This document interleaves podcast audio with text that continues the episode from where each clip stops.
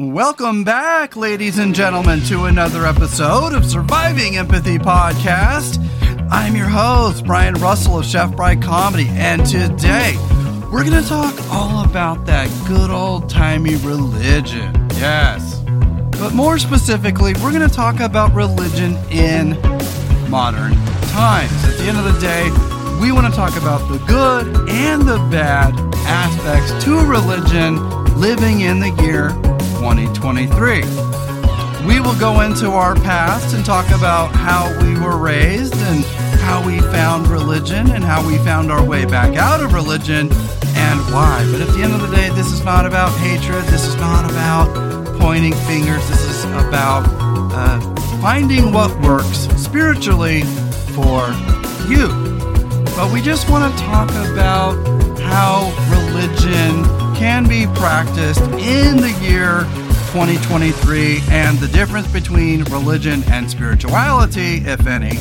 And then we want to talk about the way in which religion is being weaponized and politicized in our culture and society today.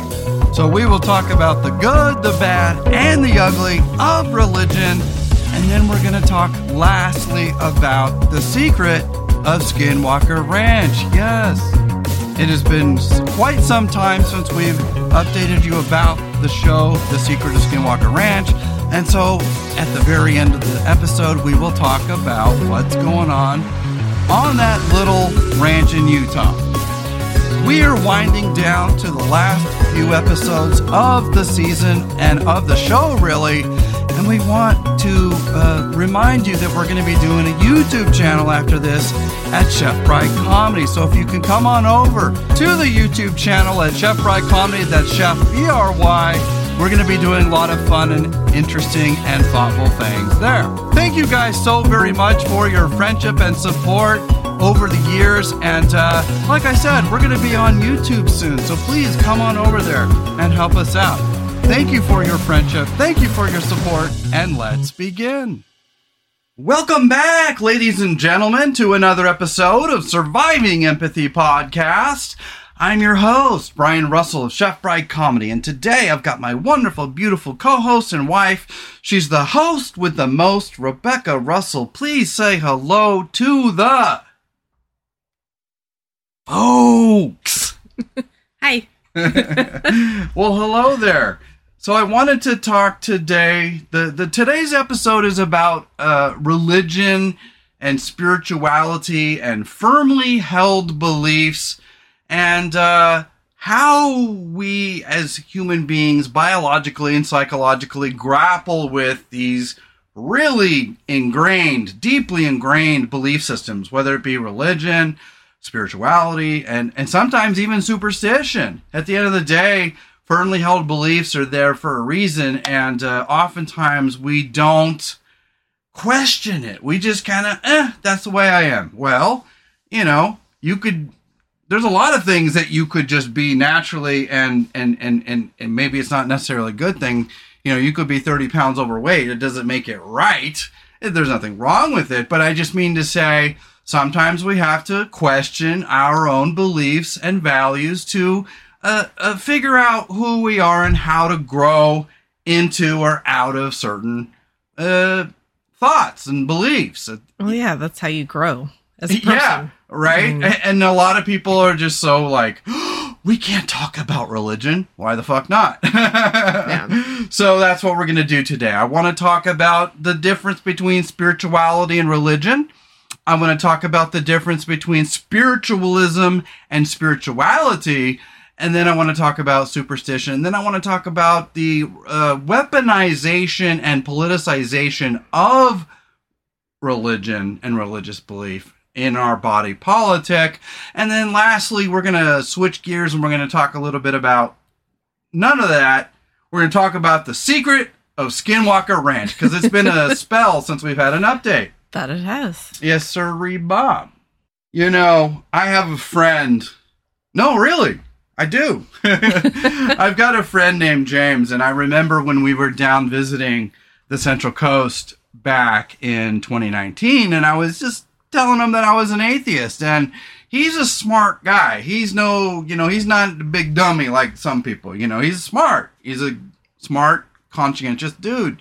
And I remember telling him that I was an atheist, and and and he, something struck me about the way he responded. And he was like, "Well, aren't aren't you worried about, you know, being a bad person or something like that?" Like, I was like, "Huh?" Like, it was unexpected, because yeah. he's not.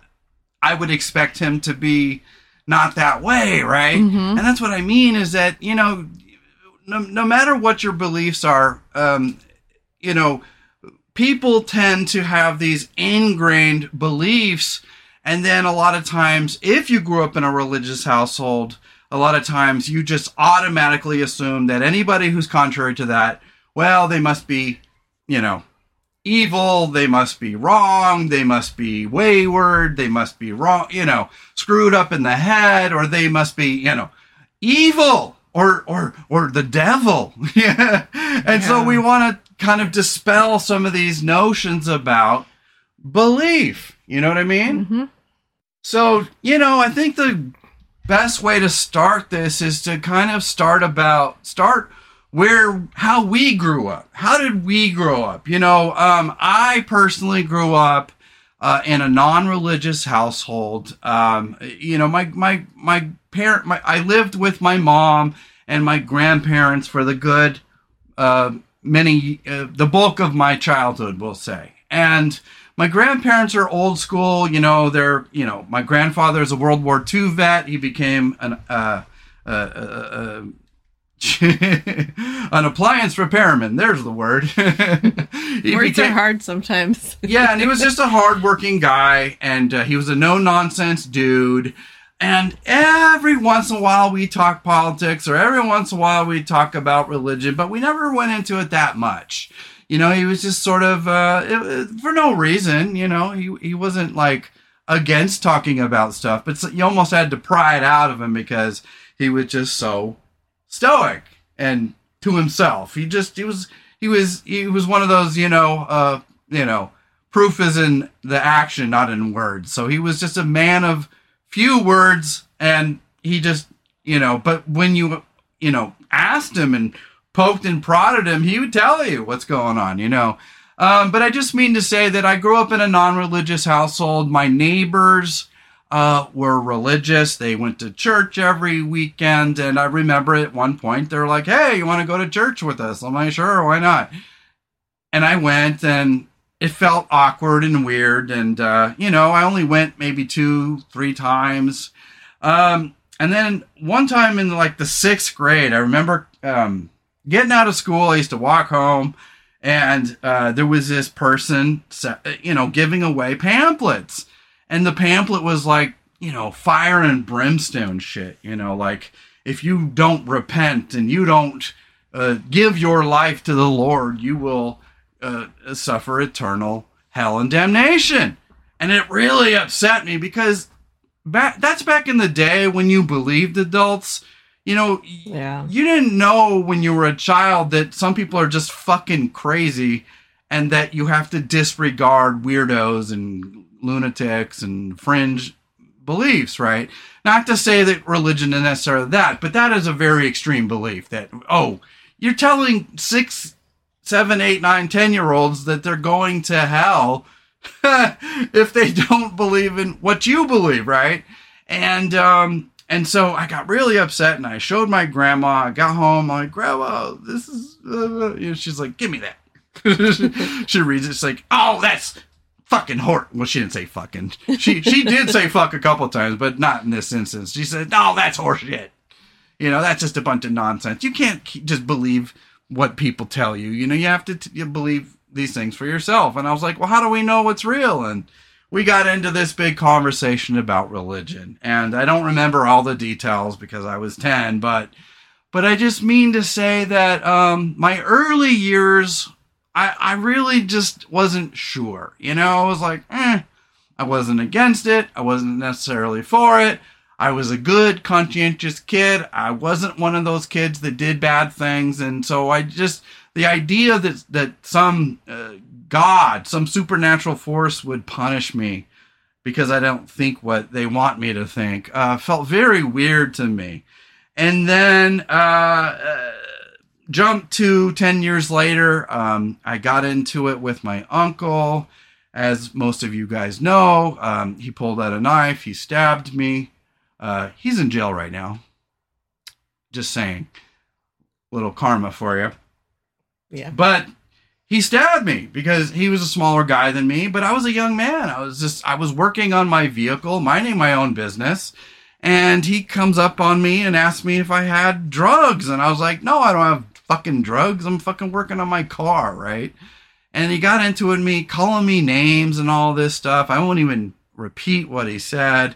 And we got into it, and he pulled out a knife, and he stabbed me, and it punctured my lung, and it, it hit part of my spleen. My mom ended up rushing me to the hospital. Um, the doctor afterwards said, you were fifteen minutes away from death. And from that point, I realized I needed a change in my life. You know, and isn't that always the way? You hit rock bottom, whether it be drugs and alcohol or some life thing happens where you feel like I need to clean it up.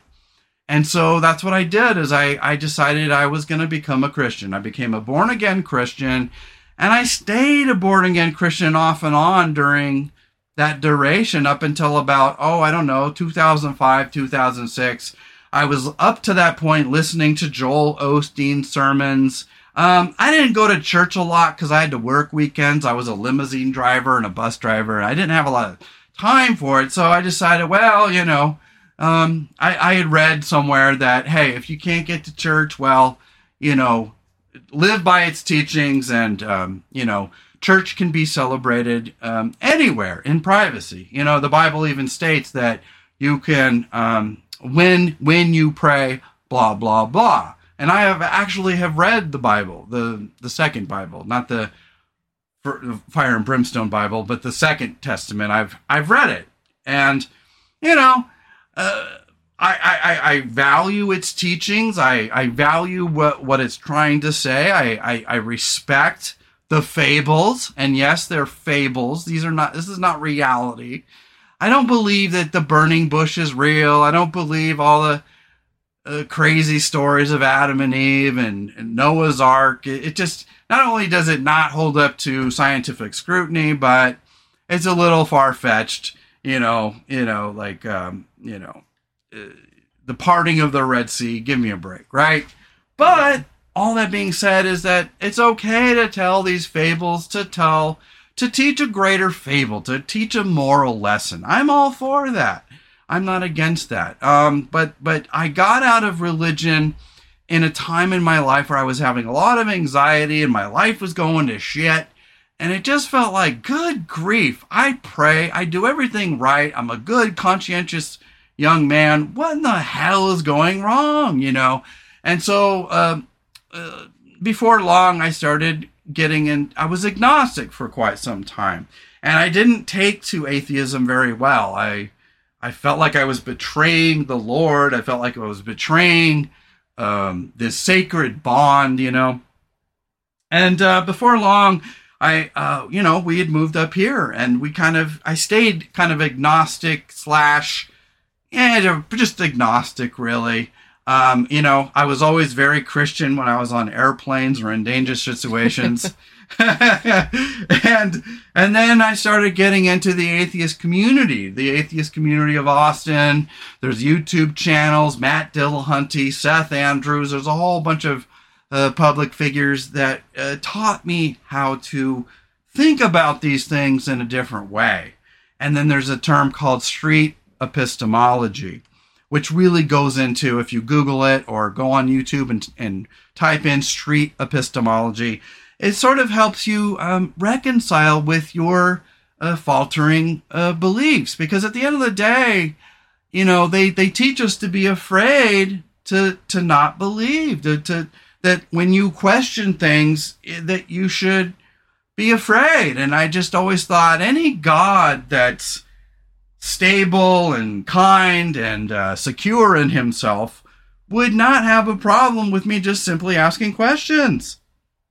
And so, to make a long story short, yes, I am an atheist today. Um, but a lot of people to this day still think that means that you're, you know, wayward, that you're not saved, that you're going to go to hell, and that you might even be evil. And it's like, uh, good grief. Uh, um, so at the end of the day, we'll get into this more, but I wanted you to kind of set up your sort of relationship with religion. Yeah. Um, so I, my mom grew up Catholic. I don't know what my dad's religious leanings were. Um, and I remember my mom talking about at one point, like when they had first got married or when they were together, they went to like some type of couples retreat kind of thing that was a religious type of thing. Yeah. But we didn't grow up religious. Like my mom would take us to the, the sunrise ceremonies on Easter. Mm-hmm. And we'd say grace at dinner, and I'd always say my little prayers before bedtime, but we yeah. never went to church regularly. We didn't talk about it. It wasn't like anything. It wasn't a big deal. It was nothing. And one of my best friends, her dad was a Baptist minister, and they literally lived next door to the church in the little house that went along with it. Mm-hmm. So I'd go with her once in a while, like if I'd spend the night on a Saturday night, and I'd just get up and go to church with them, and it's it's a real fire and brimstone kind of thing. Yeah. And I just always remember like feeling scared. Yeah. But scared of what? Just because it was scary. Like if you do this, you're going to hell. If you don't do this, yeah. you're going to hell. I got scared by a lot of stuff. Yeah. Definitely. But the thing was like her, her parents weren't, they didn't talk about it otherwise. Like it, they weren't like one of those families like, oh, you're a heathen, you're this, you know, whatever. Mm-hmm. It was just, that was p- their part of part of their life, and that was it. And yeah. And I went to Vacation Bible School a couple summers with her, and I remember it's probably like, I don't know, sixth grade, and the, the minister saying like, if you don't get saved, you're going to go to hell. And I remember at that point thinking like, how can this one guy, if he doesn't tell me I'm saved, then I'm going to hell. Like yeah. at that age, I was just like, that's, what the fuck? That's really smart. Yeah. So, it's like, what gives this guy the authority? Right, exactly. Right? He's just a man too. Yeah. So yeah. I'd go and, you know, we'd have fun doing the crafts and stuff. And then I'd sit through the church stuff and whatever. But other than that, there was really nothing. It wasn't part of my life at all. And then I remember like one time in high school, I went to church with one of my friends once. She was part of this faith called the Baha'i faith. Mm-hmm. I don't really know much about it. I think it's kind of a Middle Eastern-y tinged kind of Christianity. Oh. But the one time we went, they were talking about their improvements to the church. Like, there's nothing churchy about it. And, like, I remember the one time we went in North yeah. County, yeah. and it was some speaker, and it wasn't anything about church. Like, it was just seems like every time I've tried to go to church as an adult, like, it's, yeah. it's something well, completely off topic. Like, it's not like... It's, what's that one that we almost went to here? Um, do you oh, remember? There's a universal Unitarian Universalist. U, or, U. Yeah, there's yeah. a U church well, here. Well, that's church light, and I think, you yeah, know... Yeah, they even have atheists that go there. Just well, I was going to say, a, it's, it's, it's church for those who can't get behind all that really heavy-duty stuff. And um, it's for people who uh, are, are perhaps gay or perhaps trans or who, who perhaps had a bad experience in a more um, hardcore religion.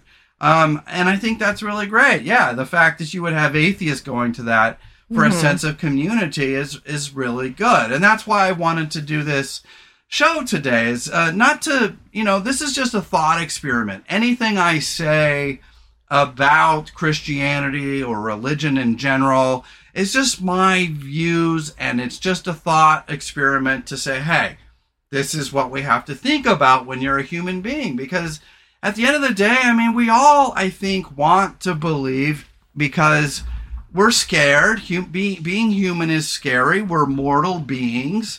We're taught that there's this sky father out there from a very early age, and then it takes us a while to sort of understand that maybe it's true, maybe it isn't, and and and and we're afraid to buck the system. We're afraid to question it because we feel like God can sense our thoughts, that if mm-hmm. I think the wrong thoughts, why, he's gonna punish us. And then eventually we get to a point where we realize that being Christian, for myself, I wasn't yielding any results. It was just like, good grief. Like, I- I've done everything right. Why am I still failing?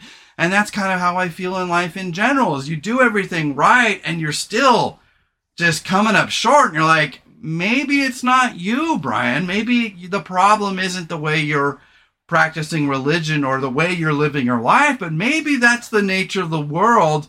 And I kind of wanted to go into that a little bit. You know what I mean? Yeah, definitely. Yeah. And I just wanted to say, like, at this point, I consider myself, I'd say, an agnostic atheist. And mm-hmm. there was actually a, a conversation in my agnostic and atheist women's group on Facebook, like two days ago, literally. A woman had been in another atheist group and said she was that. And they're like, mm-hmm. no, that's not possible. You have to be this and this. And right. somebody came up with a really good, how they defined it. Yeah. And they defined it as the atheist part, not believing in any of the, like, established religions, the dogma and all this stuff. Mm-hmm. But the agnostic part is that you're not ruling out that there's something, be it the universe or science or whatever. And I liked that definition well, of it. And it, it kind of, I, I it, like that too, because I had registered with me. Yeah, no, I think you're right. I, my only thing is, is that atheism to me is a little bit more like, you know, specific mm-hmm. in the sense yeah. that you don't believe in any religion or yeah. organized religion or any of the dogma therein. Yeah. So I consider myself an atheist, but I do also consider myself a spiritual person. Yeah. And see, so I call myself a spiritual yeah. atheist. And that's why I like the agnostic atheist, because it's the same type of thing. It's like yeah. the agnostic part is like, maybe there's something and there's spirituality and there's this and that, but the atheist part is like, there's well, no, like, I just don't believe that Jesus Christ really did yeah, all that he exactly. did. And, and, and believe me, I have, I think like Jesus Christ was a cool cat. So when I talk about Jesus, I am not trying to disrespect. I think the story of Jesus is cool. It's fascinating. He's a cool dude. He's Fonzie, man. He's, He's the coolest cat there that ever lived. But as I explored my, you know, atheism and doctrine and all this, I got to the point where I'm not even sure he really existed. And I mean no disrespect yeah. to those who believe. Believe me, if whatever you guys believe, please believe it. It's we're just having a conversation here. So don't get upset or triggered because our beliefs might differ, but at the end of the day, I'm not even certain he really existed. So, you know, at the end of the day, um, if he existed, great, you know. Um, but there's there's something that stuck with me, um, and well, I've got a meme for that. I, I got a meme for. There's everything. a meme for everything. Yep. Yeah, let me do that. Okay, well, this isn't the one, but this is one that I also posted. Being a good human being has nothing to do with God, religion, or being religious. It has everything to do with empathy, kindness, and tolerance. Because you see a lot yeah. of people who identify as Christian who are like, fuck, good grief. Right. So yeah. I think that's there's a lot of uh, truth to that. Mm-hmm. I couldn't find it there for the longest yeah. time. So an hour and a half has passed. No, I'm kidding. But this meme has a picture of Jesus sitting there, and it says, when you tell them how to find the God within, but they start worshiping you instead. And then the next picture is a close-up of his face looking all forlorn. Right, you know? yeah. And and my point is, is that my belief is that if Jesus is real, that Jesus was trying to tell us that we we all are the children of God. I mean, when you look at the Bible, and I've read it, when you look at the Bible, it's trying to tell you about the supernatural forces of the universe and the supernatural forces within and our relationship and connection to it. And so I just find it kind of, I don't know, and I don't mean any disrespect, of course, but I do find it a little odd that we would start worshiping this man when he kind of explicitly said not to. He was trying to get us to understand that we're all the children of God. What do you think? Well, that's the thing I don't understand. Like, some people say worship Jesus. Some people say worship God. Some people, the, the Father, the Son, the whole, what the, what the fuck? I know what that is. I don't understand it. Like, I've never, like, I've never read the Bible. The Holy I've Trinity. Never, yeah. The, but the so Son, I, I really am so. The Father, so the Son, the Holy Ghost. Uneducated about Well, all they're of one and the same. So they're interchangeable, yeah, and that God um, impregnated Mary, mm-hmm. And then she had, you know, d- uh, divine conception, you know. A ma- I've seen some funny memes about that. Like, mir- anyway. Miraculous Sorry. Conception is what it's called. Hey, I'm trying to find a I word know. Here. Hold on.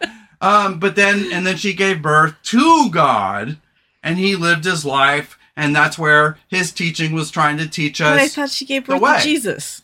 Huh? She gave birth to Jesus. Who is God? But- God put himself inside of her and was born into human form. And so okay. Jesus is considered God in human form. Okay. And, and and it, it really depends on the different teachings.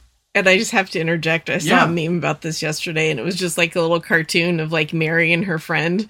And her mm-hmm. friend's like, shit, girl, they actually believed it. Like, I always thought she cheated. Right, exactly. Joe's like, hey man, how did you get pre- pregnant?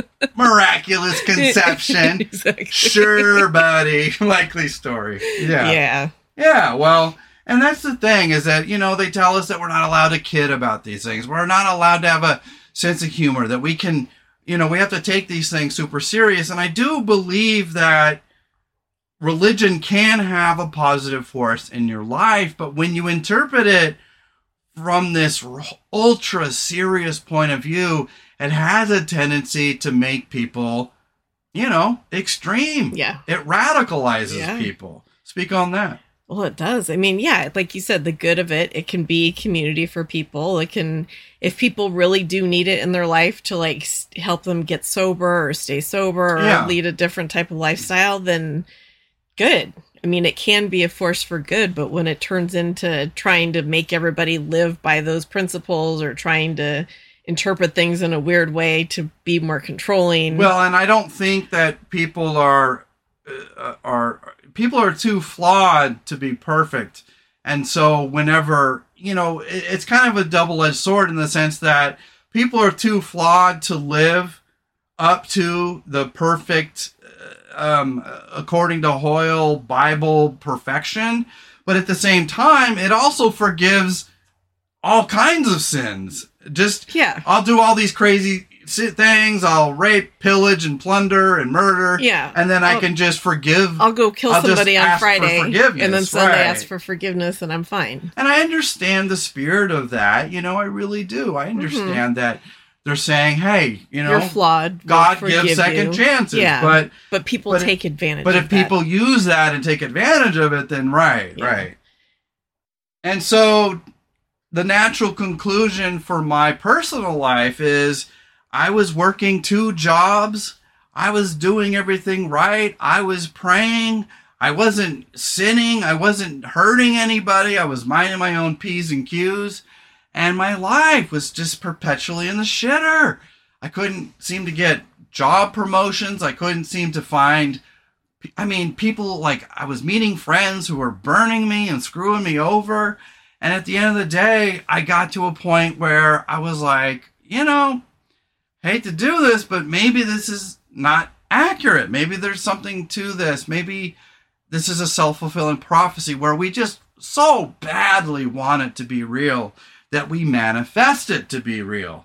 And that's mm-hmm. the thing about energy and intention. You you wish something enough, it becomes absolutely real in your mind. And I'm sure there's people in the audience right now who are just like absolutely convinced of it being authentic. And, well, and they're yeah. afraid to question and, it, you yeah. know? And that whole feeling thing, like, yeah, at one point, I think I was in high school, there was a a concert. It was a Christian band at a big church in um, Arroyo Grande. Yeah. And I remember I went and I came home and I was like, yeah, like telling my mom, like, I felt something. Well, no shit. I was in an auditorium with hundreds of people and they're all like jazzed and listening to music and well, having yeah, fun. You were and feeling, that's what I felt. I you were felt, feeling the excitement of all now, this energy around now knowing you. Yeah. that I am empathic to some degree. Right. Like, so of course I was feeling something. And, you know, I was in high school, so it was like a day later. I was like, meh. Yeah. yeah. I'm not following through on that shit. Like, right, right. So, so yeah, so I began my journey into atheism, and it was a long road. It doesn't happen overnight. Over time, you kind of become more agnostic. You kind of fall from the grace of uh, your religion for a while. You start asking the big questions. Is this stuff real? And you start seeing the accumulation of bad things and bad people in the world, and, you, and it makes you often wonder, how in the fuck is there a God behind yeah. the wheel of all this? Do you want to yeah. maybe speak on that? Well, yeah, it makes you question that a lot. And I know the whole, usually the answer you get when you question it is, oh, there's free will. Right. Okay, but why does that, say. how does that explain children getting cancer or children getting killed? They don't have any free will in any of this, and because yeah. the adult decided they're gonna, that's their prerogative. Like, and I, I just, just could never, ex- I could never accept the fact that Christianity states that we were born broken.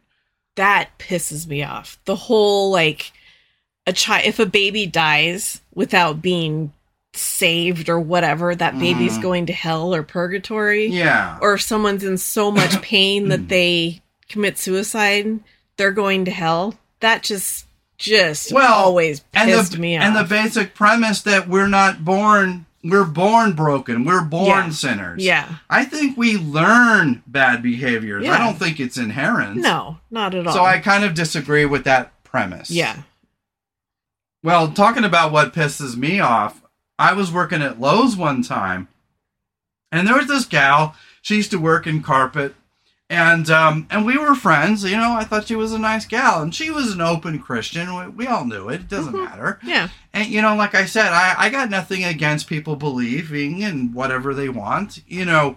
But we were talking in the break room about whether or not there's a soul. Now, I don't technically believe in a soul, but I believe that a soul is the accumulation of our heart, our character.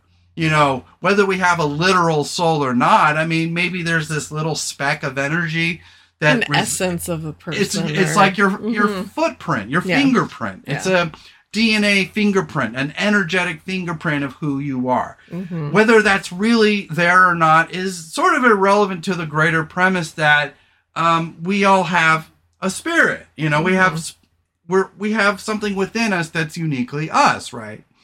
Um, and so we were talking about this stuff at the break room, and I remember her saying something that frosted my ass. Is it the animal thing? Yeah. Yes. She said that animals don't have a soul, but humans do. And I was mm-hmm. like, whoa, wait a second. I said, so you mean to tell me that serial killers have a soul, but sweet little innocent puppies and kittens don't? Mm-hmm. And she's like, well, that's just the way it is.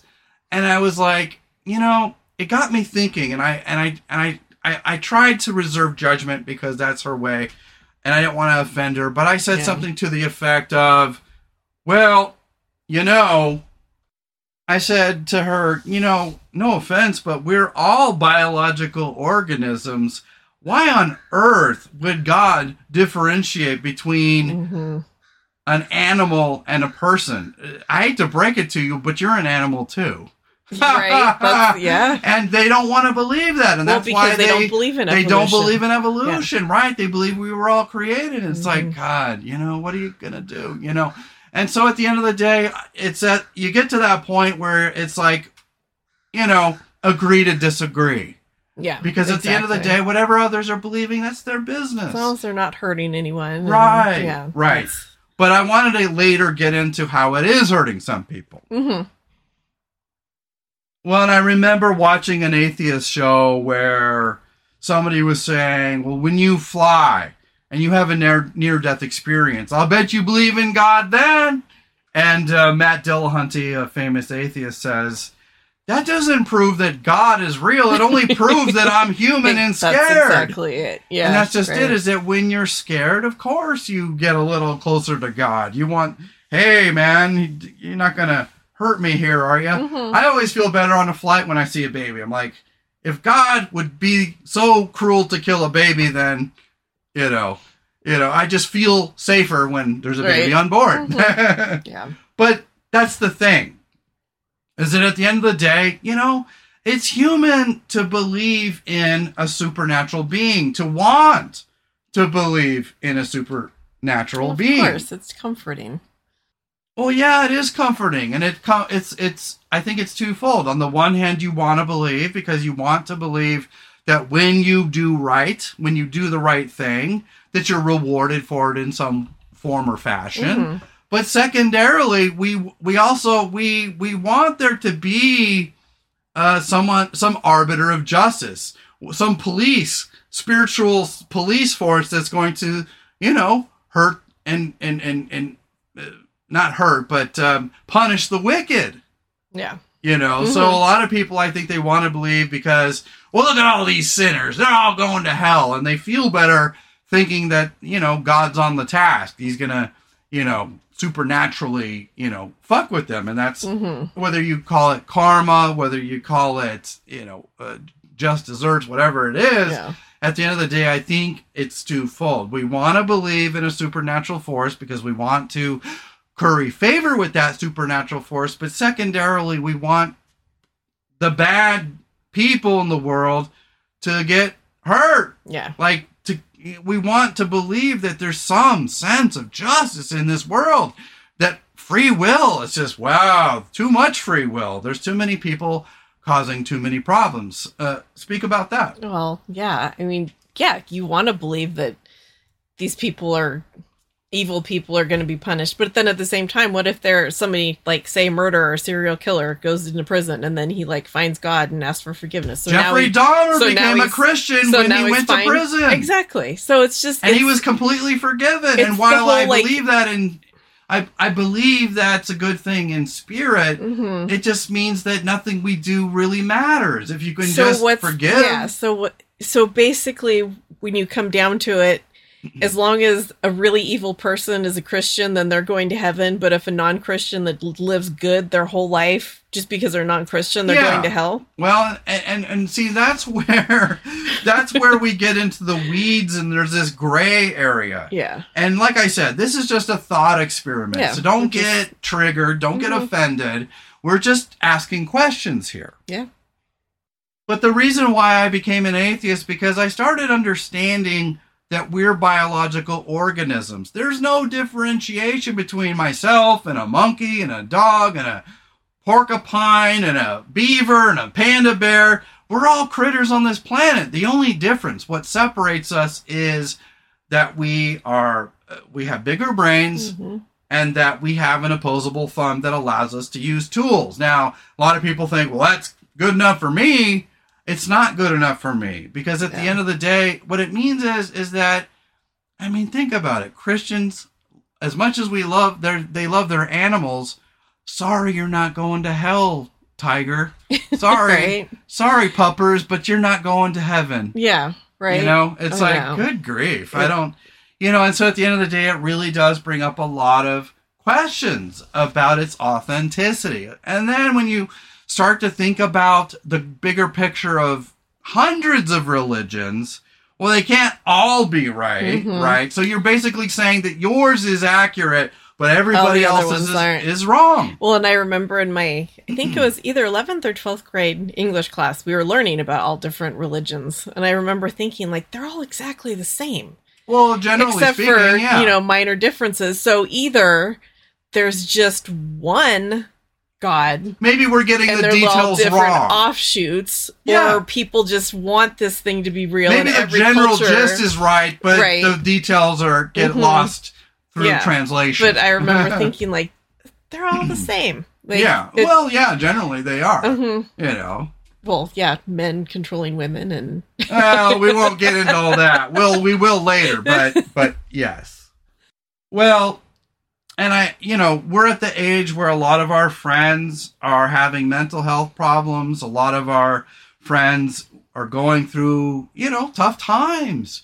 And a lot of times that brings you closer to religion. You want something in your life that gives your life balance, that gives your life wholesomeness. And I don't blame people for that. For me, I just do it without the religion. Why can't you still be wholesome? Why can't you still do good mm-hmm. things? Well, Why? Like pe- what do you need God for? A lot yeah. of Christians think that you have to have the God concept in order to have these things. You, have, and you, you don't. You can't be a moral person unless you have religion. And that, that's a question that comes up a lot. Like, if well, if you're right. not Christian, then how, are, how do you have morals? Well, why would I not?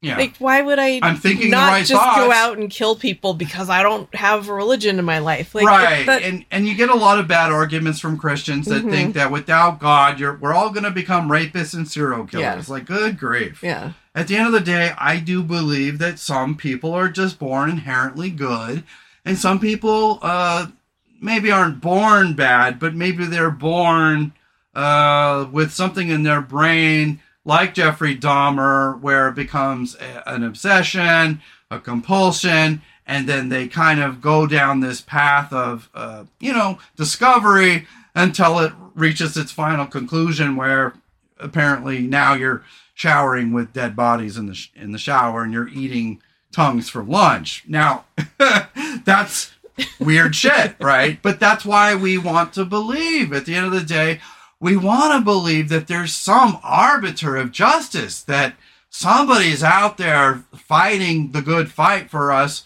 good people. Speak about that. Well, yeah, and, and like I just mentioned, where well, where is the ultimate justice? Because you said, like you said, he went to prison, he repented, he asked mm-hmm. for forgiveness, he found religion, and now he's going to heaven. But what if one of his victims wasn't a Christian and wasn't saved? So that person's going to hell, but he's going to heaven. Yeah, well... It just doesn't make well, sense. And, and that's the thing. At the end of the day, I don't mean to poke fun. Uh, if you're religious, great.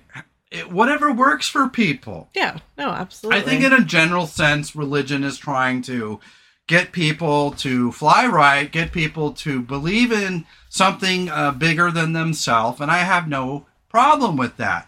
Where I get have the problem is that when you start getting into the minutiae and the details of it all, it all sort of unravels. mm-hmm. And you're just like, really? Is that really it? You know? And so at the end of the day, I, I think we have to live our life with the sense of Respect. Respect other people's differences. You don't have to believe what they believe, even if what they believe is weird. Whatever.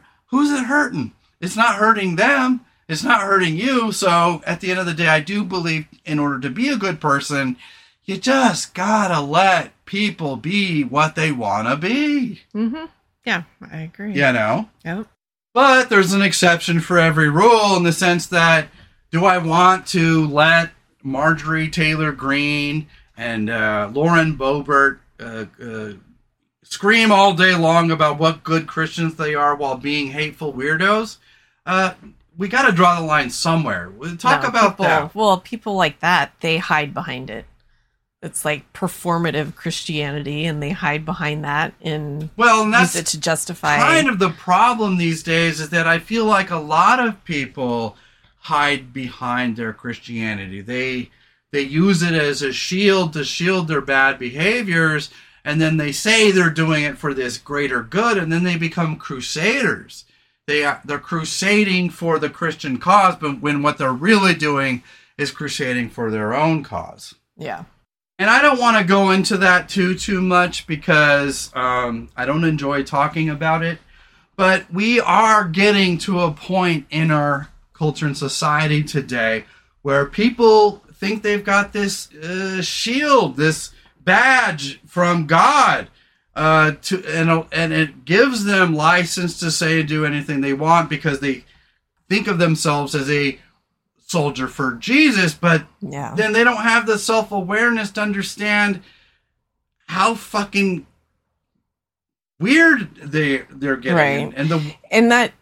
If that was a true thing, like you'd think that would that would make you feel like you have more of a responsibility to act right and be right, and mm. it just seems to give them license to do the opposite sometimes. Well, and that's what I mean about self-awareness. People just don't have the fucking self-awareness to understand how to act as an agent of God. At the end of the yeah. day, we're human, we're flawed, we try to do what we feel is right, ethically, morally, Um, try to live by uh, some code or principles.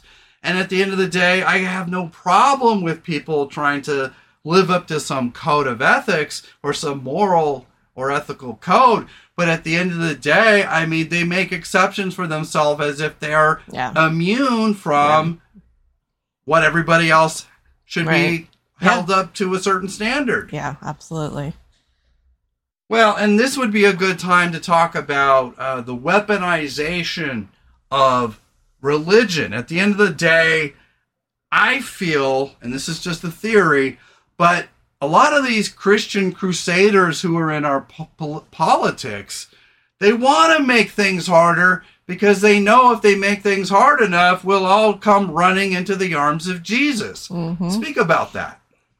That's exactly it. You know? Yeah. If if we make it so hard, then they're going to have to, they're going to need that in their life because it's going to be the only thing that'll give them any comfort because we're going to make everything else so bad. And then, oh, then we'll bring people to the churches and then we'll get more money through the churches. And then, and then, and then, and then. Well, and I get sick and tired of the world going to shit.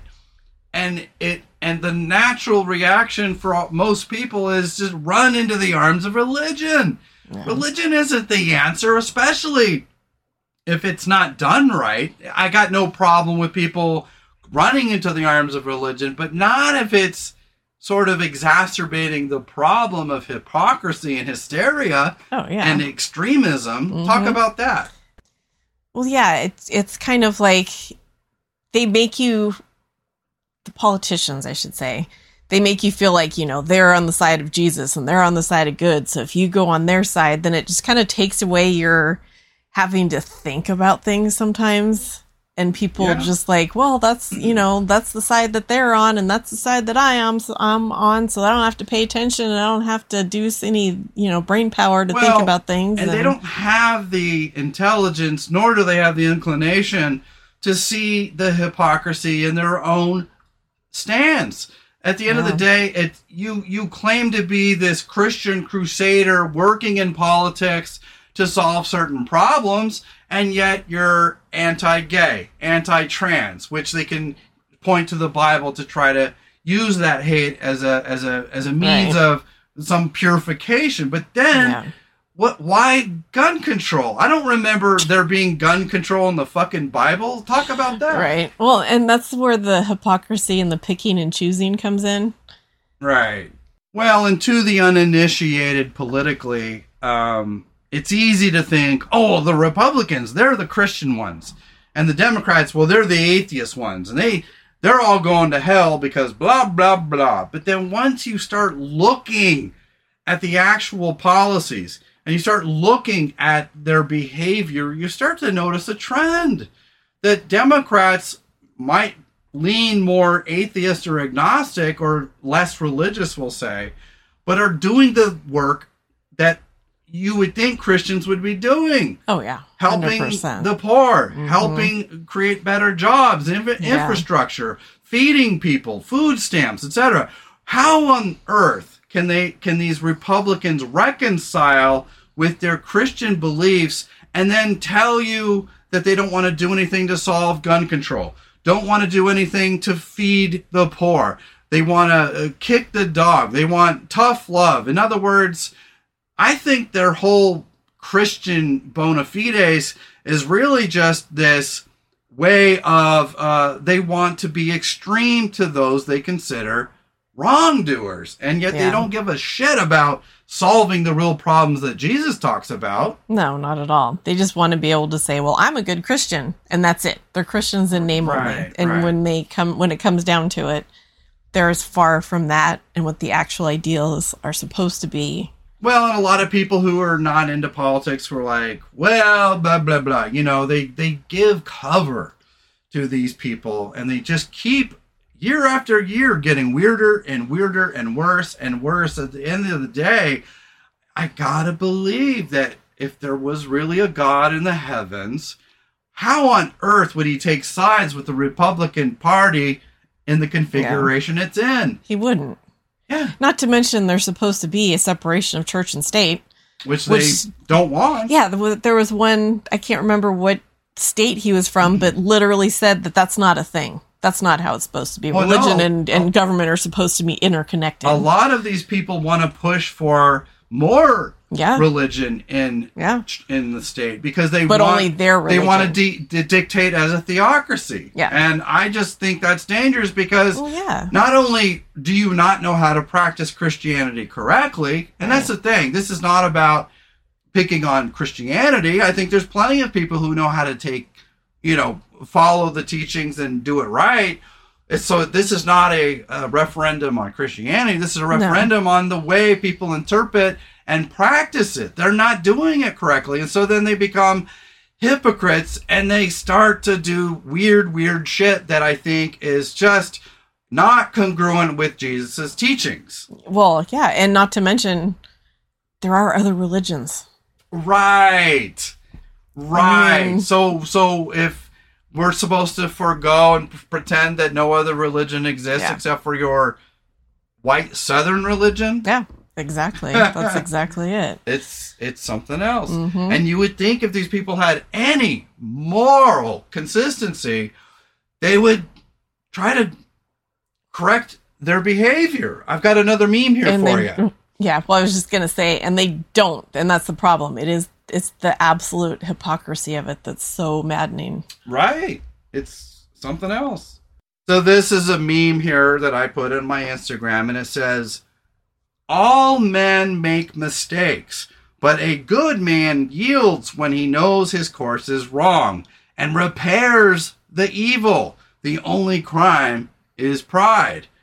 And so if you're making mistakes and you're kind of doing the non-Christian thing and you claim to be this Christian, instead of correcting their values or correcting their behaviors, they double down they on it. They double down or they, they twist words to try to make them fit their narrative. Right. It's, yeah. It's, it's weird. It is. And so what would you say to our audience, babe, for those people who, you know, are tr- just trying to figure all this stuff out? They want to, they don't know, you know, a lot of people are afraid of life. They're scared. And so they they rely on religion as a, I don't want to say a crutch, because that's mm-hmm. not me. That's not very nice. Yeah. But they, it's a salve. And at the yeah. end of the day, they want religion in their life. But, uh, you know, but they don't know how to interact in the real world with this newfound set of principles. Talk about yeah. them. Well, I think you just have to, I mean, if you, yeah, if you're religious and that makes you,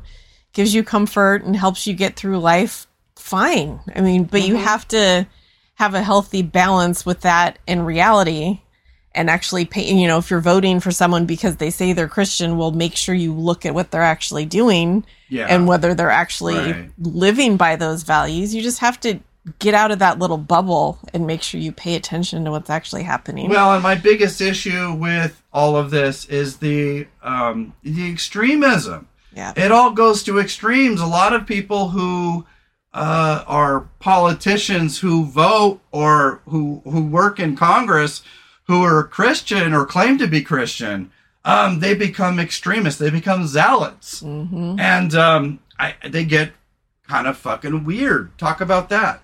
They do. They they hide behind they wanna, it. They, they talk about freedom, but they want to ban yeah. books. They do all yeah. these unusual things that would not be copacetic mm-hmm. in Christianity. I know that it it boggles my mind, and I literally don't understand it. I really, it's they just they obviously don't. I don't even know how to say it. Like they mm-hmm. say they're Christians, but they're obviously not. They twist mm-hmm. it. They don't know the true meaning of it, and just use it as a hammer. Well, and and it, as an atheist, you know what that does for me?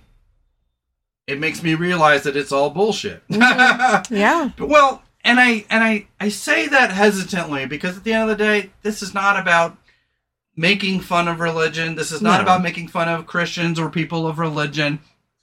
Whatever people want to believe that gives them comfort and love and joy and uh, strength and bravery in their life, I am all for it.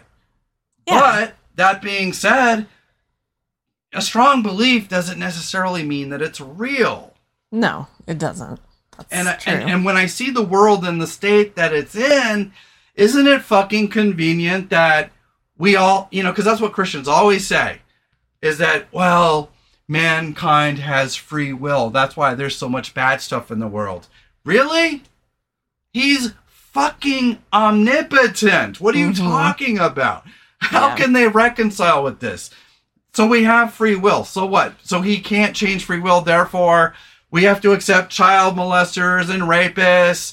we have to accept all the corruption, and every day there's a shooting and people are dying, but but I'm sure God could step in, but he's got mm-hmm. he he can't yeah. he can't stop free will. Uh, speak right. about that. It, what is it doesn't make sense to me. It's just a way to excuse things, I think. It's a way to It's a way to believe without thinking critically. Ex- that's exactly it. Because they don't have an answer as to why that would happen with someone that could, is all-powerful and could prevent it. So that's their excuse. Yeah. Free I will. mean, there's, he's a supernatural. He created the universe. He can create it anyway and fix it anyway he so pleases. But yet we make up this fucking, like this stumbling block, this excuse that just, it's like a, it's like a speed bump that's always there getting in the way of rationale, rationality. How on earth can we always point to this free will thing when we see every day that things are going to shit? Yeah. And just made me think about the whole, like, scientifically it's proven there's dinosaur bones, there's things that are this old, and then their whole excuse is, well, that was just put there to by test. God to test your faith. Yeah.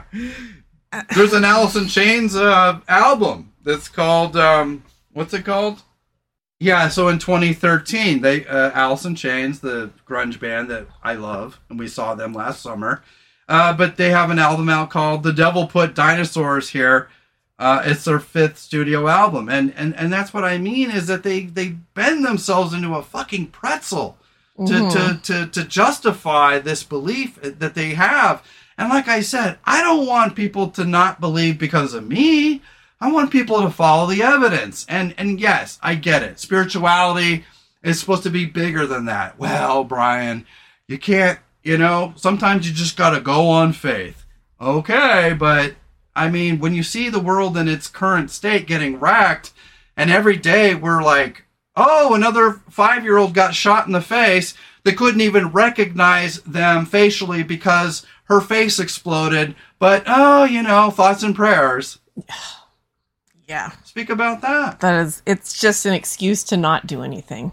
Yeah. It's just, and then. And it's becoming this old patriarchy. It is. Something like that happens, then, oh, it's not the time to talk about it. And then a couple weeks go by, oh, well. It's already said and done. It's already forgotten. It's done. Yeah. And that's just it, is that you take these so-called Christian conservatives, and there's never a right time to talk about it. There's never a time to talk about just, I mean, common sense, gun control. It takes away their responsibility for doing anything.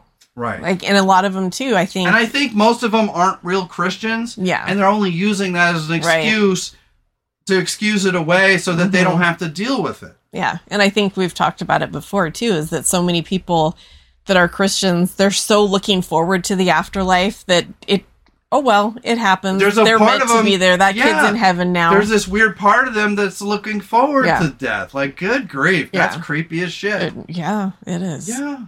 And, and, and, and never mind the fact that there's a hundred religions on the planet. We don't, they don't. They never explain that. Mm-hmm. And and yet you see Fox, but they're wrong.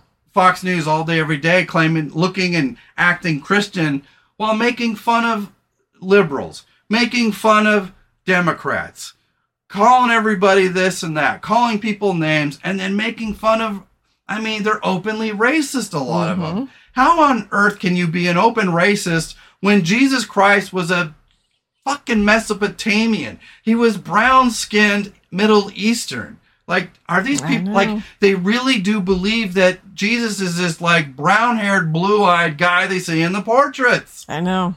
I- like, oh, God. It just it boggles the mind. Yeah, and, and like it I really said, does. I mean, I've got nothing against people believing, but good grief. I mean, get a fucking clue, stupid. Yeah, and another thing, too, that just comes to mind is, you know, mm. people that have cancer or have life-threatening things that get helped and cured and taken care of by nurses and doctors and mm-hmm. people are just like, oh, praise God. No, the doctor Why that went to years God of medical for, yeah. school, the nurse that went to years of nursing school, they Notice, don't get any credit. It's, yeah, every time there's a football player scores a touchdown, it's God's doing. Every time he fumbles the ball and the other team scores, why? What? It's not God or it's it's the devil. But according to the other team, it was God. Yeah, right. It just, yeah. It boggles the mind. And and so I speak about all this not to criticize, not to make fun, because like it's I said... It's just trying to make sense of it. I got nothing against, you know, uh, people going to church, getting a little faith out of it, getting a little happiness and positivity and joy and community. I think there's many reasons why the f- church can be a good thing. It, they it act as a community service. They help people remember their values. Uh, it, it acts as a, a sense of community with like-minded individuals. So I'm not really against it, but at the end of the day, it just like, man, what do we got to do to get these people to wake up? I don't know. Well, and the thing is too, like, I know how hard it was. I didn't even grow up religious, and mm-hmm. how hard it was for me to actually say the words. Yeah, I'm an atheist or I'm an agnostic. I know, and I you didn't still even, have trouble. And I didn't even grow up religious. So right. people that are grown up indoctrinated into things, and I've, I'm in well, that Facebook group. And that's you, what I mean about that innate fear mm-hmm. of saying that you're, you don't believe in God, is we're mm-hmm. afraid God's going to like strike us with lightning. But then or I also believe that if there is an omnipotent God, then he's not going to give a shit. Honestly, like if you're a good person and you live your life to the best of your abilities and you're yeah. helpful and you're kind, I don't think he's going to care if you say you're a Christian or not. Well, and just like a stable, secure man who's stable and secure in his masculinity, he doesn't go around talking about being alpha all the time. And I would believe that a strong, stable, kind God would allow for people to question it. Yeah, and would be like, okay, I get it. I didn't give you any signs. I don't I don't blame you. Exactly. Okay, come on in. And yet they, they like to, to to vilify those mm-hmm. who ask questions. Yeah. Yep. It's just come And on. yeah, it's some of these stories so that obvious. I hear from women in that group that have that grew up in mm. hardcore religious families, and the, they they get out of it, and their their parents won't talk to them, their friends won't talk to them, I their know. family won't talk to them. It's it's horrible. Well, and the thing that upsets me most about a lot of religion too is not just the hypocrisy, but uh, this sense of patriarchy. Speak about that. Yeah. Well, that's. And that's why I think... The old oligarchy. Yeah. The white male oligarchy. The well, power trips in, that men in, are having over these women. It's in all religions. I mean, look at Islam. Yeah. I mean, women have to walk around in these covered up... And it really hit me when I was working in the store a couple of years ago, a couple of summers ago. These women, these Muslim women would come in in these heavy wool, head to toe, covered. It's one hundred mm-hmm. degrees outside. Right. And their husbands are walking around in shorts and t-shirts. Right, right. So I, it's not just... I saw it's, that it's, in Utah. Yeah, it's yeah. every religion. Right. And it's a way for not only men to control women, but rich people to control poor people. Right. Educated people to c- control uneducated people. It's it. all about control. It's and that's exactly it. Is that at the end of the day, I've got nothing against casual Christianity, but at the mm-hmm. end of the day, when you start to see the nefarious plots that are just uh, taking people out of re- reason and out of rationalism and forcing these unusual, hateful points of view. I mean, I've got, you know, yes, everything has a hierarchy, but I mean, we're told that we're born equal, but then we're supposed to what? You know, heed to some crazy, what if you, what if this man's a Christian? What if he's an alcoholic and he's a psychopath and, and some family is living in hell yeah. because of this poor son of a bitch. But divorce is a sin, so you have to stay with him. And we're not even allowed to question his faith. No. We're not even allowed to question his His yeah. superiority and the, his uh, being in charge of this family. The wife would be the, the sinful one for wanting to leave. Right. Yeah. Yeah. Well, that's the problem with a lot of good notions is that, yeah, religion, you know, Christianity, uh, it all means well. But when you analyze it, that's when it starts to fall apart. Mm-hmm. And I don't mean that against anyone. If, if yeah. you know, I'm sure a lot of Christians right now are thinking this is... We're just testing their faith. Yeah. So have have fun with that. If any are even listening that are. I mean, that's the yeah, most of our audience we haven't already probably scared them off. yeah, yeah, yeah. Well, we talk about all this not to pile on, not to be mean, but I just want people out there to to think about this stuff rationally. Why would a real God want this crazy extremist party fucking up fairness, uh, fucking with the poor, fucking with black people, mm-hmm. fucking with women? At the end of the day, if there's a real God, that ain't it. No, absolutely. I agree. You, you know, and mm-hmm. so at the end of the day, I'm not trying to get anyone to become atheist, but I do want people to think critically when it comes to belief, because at the end of the day, it starts becoming this weird psychological addiction. It almost becomes a, um, a, a, a um, it becomes somewhat of a superstition. Mm-hmm. And, and people who are grow up in deeply religious households, a lot of times, uh, everything they do, uh, God is at the forefront of their thinking, and their mental health goes to shit because oh, yeah. they're always scared of doing something that's going to defy right. God's will. Talk about yeah. that, please. That's it's just another way of controlling people, is yeah. making them fearful of doing anything that's right. not with the, you know, with the, the company line to well, use a phrase. Well, at the end of the day, if, if if a God is so insecure that you can't question him, maybe he needs to, like, grow the fuck up. Mm-hmm. I, I just, maybe, I'm just saying, maybe that's not God's will. Maybe that's not God's thinking. Maybe that's the insecure men who are teaching mm-hmm. it. The yeah. old patriarchies that are trying to yeah. keep people enslaved to this notion that men are superior. Yeah, one hundred percent. You know? I agree. Yeah. Okay, so I want to pivot a little bit, babe. I want to kind of talk about now uh, uh, the difference between Uh, religion and spirituality, because there's an old saying that God likes uh, uh, spiritual fruits, not religious nuts. And I, you know, mm-hmm. and I tend to agree. I call myself a spiritual atheist. In your own terms, please, what do you think that is? It's it's not believing in a God or a deity or... Mm-hmm. And I don't even know how to say it. Yeah, I don't know how to even like define spiritualism. It's just it's a feeling. It's a yeah. Well, and it doesn't necessarily openness to it, things. Sure, but it doesn't necessarily involve a deity. I mean, yeah, spirituality no. could be uh, your connection to nature. Yeah, going out into the forest. When I get to when I've been in Yosemite, it's just you. Just, I just get this feeling come over. Or me. Your connection like, to the universe. Yeah. Mm-hmm. Or your relationship with yourself and your own feelings. Mm-hmm. Or your pets, or your spouse, or your you know your a friends. Spirit of it's kindness. Just a, yeah. That that, mm-hmm. that is the uh, mainstay and the priority in your life. Mm-hmm. Yeah. Right. So. You know, I, I call myself a spiritual atheist, and, and that's really what it is for me, is I, I have nothing against Christian views and values, uh, so long as you're not a hypocrite, so long as you're not becoming extreme and being extremely weird about it.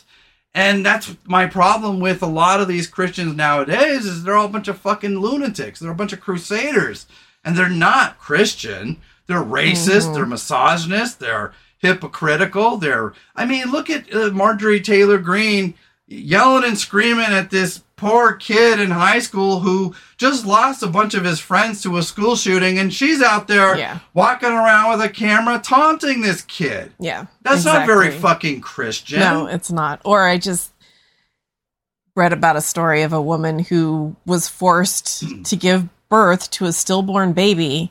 She almost died. How can you tell me that a, a unborn child that has already died? Yeah. How can you tell me that a God wouldn't want you to save that mother and remove the fetus from her so she can live? Well, at this point, the fetus is nothing but a setback mm-hmm. to her health. And yeah. if you have to extract this stillborn in order to save the mother, I believe God would want you to do that. Uh, absolutely. And how they trick their brains into thinking that they can't because right. they're pro-life and anti-abortion. Good grief, stupid, not... wake up. Yeah. Well, that's yeah. what I mean is a lot of them, they're pushing this agenda that, okay, so you don't want there to be um, abortion, but then they don't even make uh, uh, exceptions for rape and incest. Yeah, or the health of the mother. Or the health or of the mother, the, right. If the child... Because sometimes there's there's fetuses that have, they can tell there's so many health problems, they're literally not going to live more than a minute. They're not mm-hmm. going to live more than two minutes. They're not going to survive. It's just prolonging everything. And you can't tell me that a loving God would want a mother to die and leave her whole family, other children behind. But don't you know it's God's will? Yeah, right. Mm-hmm. It's God's will. Yeah, exactly. God's will makes up but a then, lot of the then, hypocrisy yeah, in religion. Then why did God allow us to have these medical breakthroughs and learn science and learn things that can help people? Well, yeah. And, At what point do we draw the line between God's uh, intervention and human beings being smart enough to figure this stuff yeah. out for ourselves? Yeah. Right. It, if if if it's God, if if human, if if our, we can we have freedom of will, then why can't we freedom of our will ourselves to a better right. society? Yeah. Or like with the whole anti-abortion thing. Okay. Well, then what about when mm. this mother who accidentally got pregnant, who can't afford a child, they don't believe in welfare. They don't believe in food stamps. They don't yeah. believe in free education. Well, they don't believe in anything that would actually help. If they truly were Christian, they would believe in doing what's necessary to make sure that these children are fed they were truly and, pro, and raised correctly. Pro-life. But they're, yeah. if they're truly pro-life, they would believe in these things, and yet yeah. they don't. And yeah. that's why I challenge right-wing thing. Christianity. It's just a bad interpretation of... Yeah. Uh, Christianity that I think means well, mm-hmm. but in practice, it's only as good as the numbnuts that's fucking practicing it. Yeah, it's just another way to control control women. That's right, and that's what I mean. It's become this patriarchal system where men want to c- control and dominate uh, people out of uh, free will. Yeah. But I wanted to talk about spirituality because I, you know, I think I'm a spiritual person. I think you're a spiritual person. In your own words, talk about what spirituality is for you. I think it's just an an openness to things that I don't understand. Like, you know, mm-hmm. we're interested in, in ghosts and things. Well, yeah. it's it's probably a scientific explanation. First of all, religion doesn't even allow you to look right. at the paranormal, yeah. which is odd because there is a Holy Ghost there. Right, exactly. Yeah, so it's just an openness to things that I don't understand. Like maybe it, maybe there's a God behind it. There's maybe a scientific explanation. It's it's just well, being an open-minded person, and I a, think. And a, and a loving, stable God would not care whether or not you got involved in the paranormal. Well, yeah. If if there's a, a God, he gave you a that's, brain, so use it. That's Christian's fear, not right. God's. Exactly. I so mean, why would why straight. would a God give you a brain if he doesn't want you to use it? Well, yeah, and, and why would he not and, want you to question things? Yeah. If if God stands up to scrutiny, I would think he would want you to mm-hmm. question these things. Mm-hmm. Absolutely. So elaborate more, because I don't really quite know what you mean about being open to stuff. And if, if if spirituality is a way of life and a way of living, just like religion, it's the alternative, if you will, minus the deity. Uh, what exactly does that entail? That's it's very hard for me to define. It's just more of a feeling. Like it's just mm-hmm. you, like you said, you get into nature and there's just this feeling that comes over you. There's this peace. There's this wanting to, I don't know. What if all really that's God know. though, dear? Well, it might be. But I then, don't know. But, but but then you're turning your back on religion. No, because I don't know. And that's the thing. Right. I, it's, I'm just yeah. No, honestly, Christian like that's advocate. absolutely it. And it absolutely could be that, but I don't yeah. have any proof of that. So. Well, speak about this. I mean, you know, Christians are always worried about, well, if you don't have God, you're, you, you know, uh, the, the, you know, idle hands are the devil's playthings, and mm-hmm. you're going to be tempted out of God and into uh, evil and tyranny, uh, even though they do that all the time. Mm-hmm. Um, but, but speak about that. Uh, if, what if Christi- what if spirituality isn't strong enough? We have to, what if we have to surrender our soul to this uh, God belief to truly be saved? Uh, make your case that uh, spiritualism can be just as ethical as yeah. religion. Well, I, I'm myself an example of that. I don't need that to be a good person. I'm kind. I'm caring. I've never... Like, I still feel bad about one time when I was like ten, went to my friend's house that lived next to a park, and my mom told us not to go to the park, and I went to the park. I feel bad about it. I felt bad about it. I have a conscience. I have morality. I don't need something hanging over my head saying that if I am not a good person, well, I'm going to hell. You make up a good point, because I feel like the biggest, uh, the biggest thing in religion that keeps people religious is shame mm-hmm. and guilt. Mm-hmm. Speak about That's, that. Again, it's just another way of controlling people, but it makes them feel shame and guilt about normal things like your body or sex or... It makes us prudes. Yeah. It makes, it makes you feel shameful about everything, about, about your body just ha- being... I mean, we're born naked. Yeah. What's shameful about it? Well... There, there isn't anything. Think about how Judeo-Christian uh, morals have shaped our society, where... It's quite all right to watch somebody get their brains bashed in on a movie on on cable, um, but uh, God forbid there's a titty. Yeah, exactly. And I the mean, whole thing. Yeah, and they part of the whole Christianity thing, the control part of it is they don't teach kids sex ed in school, mm-hmm. so then kids have no idea what's going on, how things work. I mean, it seems weird to you and me that kids in high school wouldn't know these things, but some don't. Well, yeah. Because we grew up in California where things were just, that was normal. And they grew and up they, under a lead blanket of Christianity. Yeah. So, you know, wow, things are happening. Have sex, get pregnant, have no idea about any of it.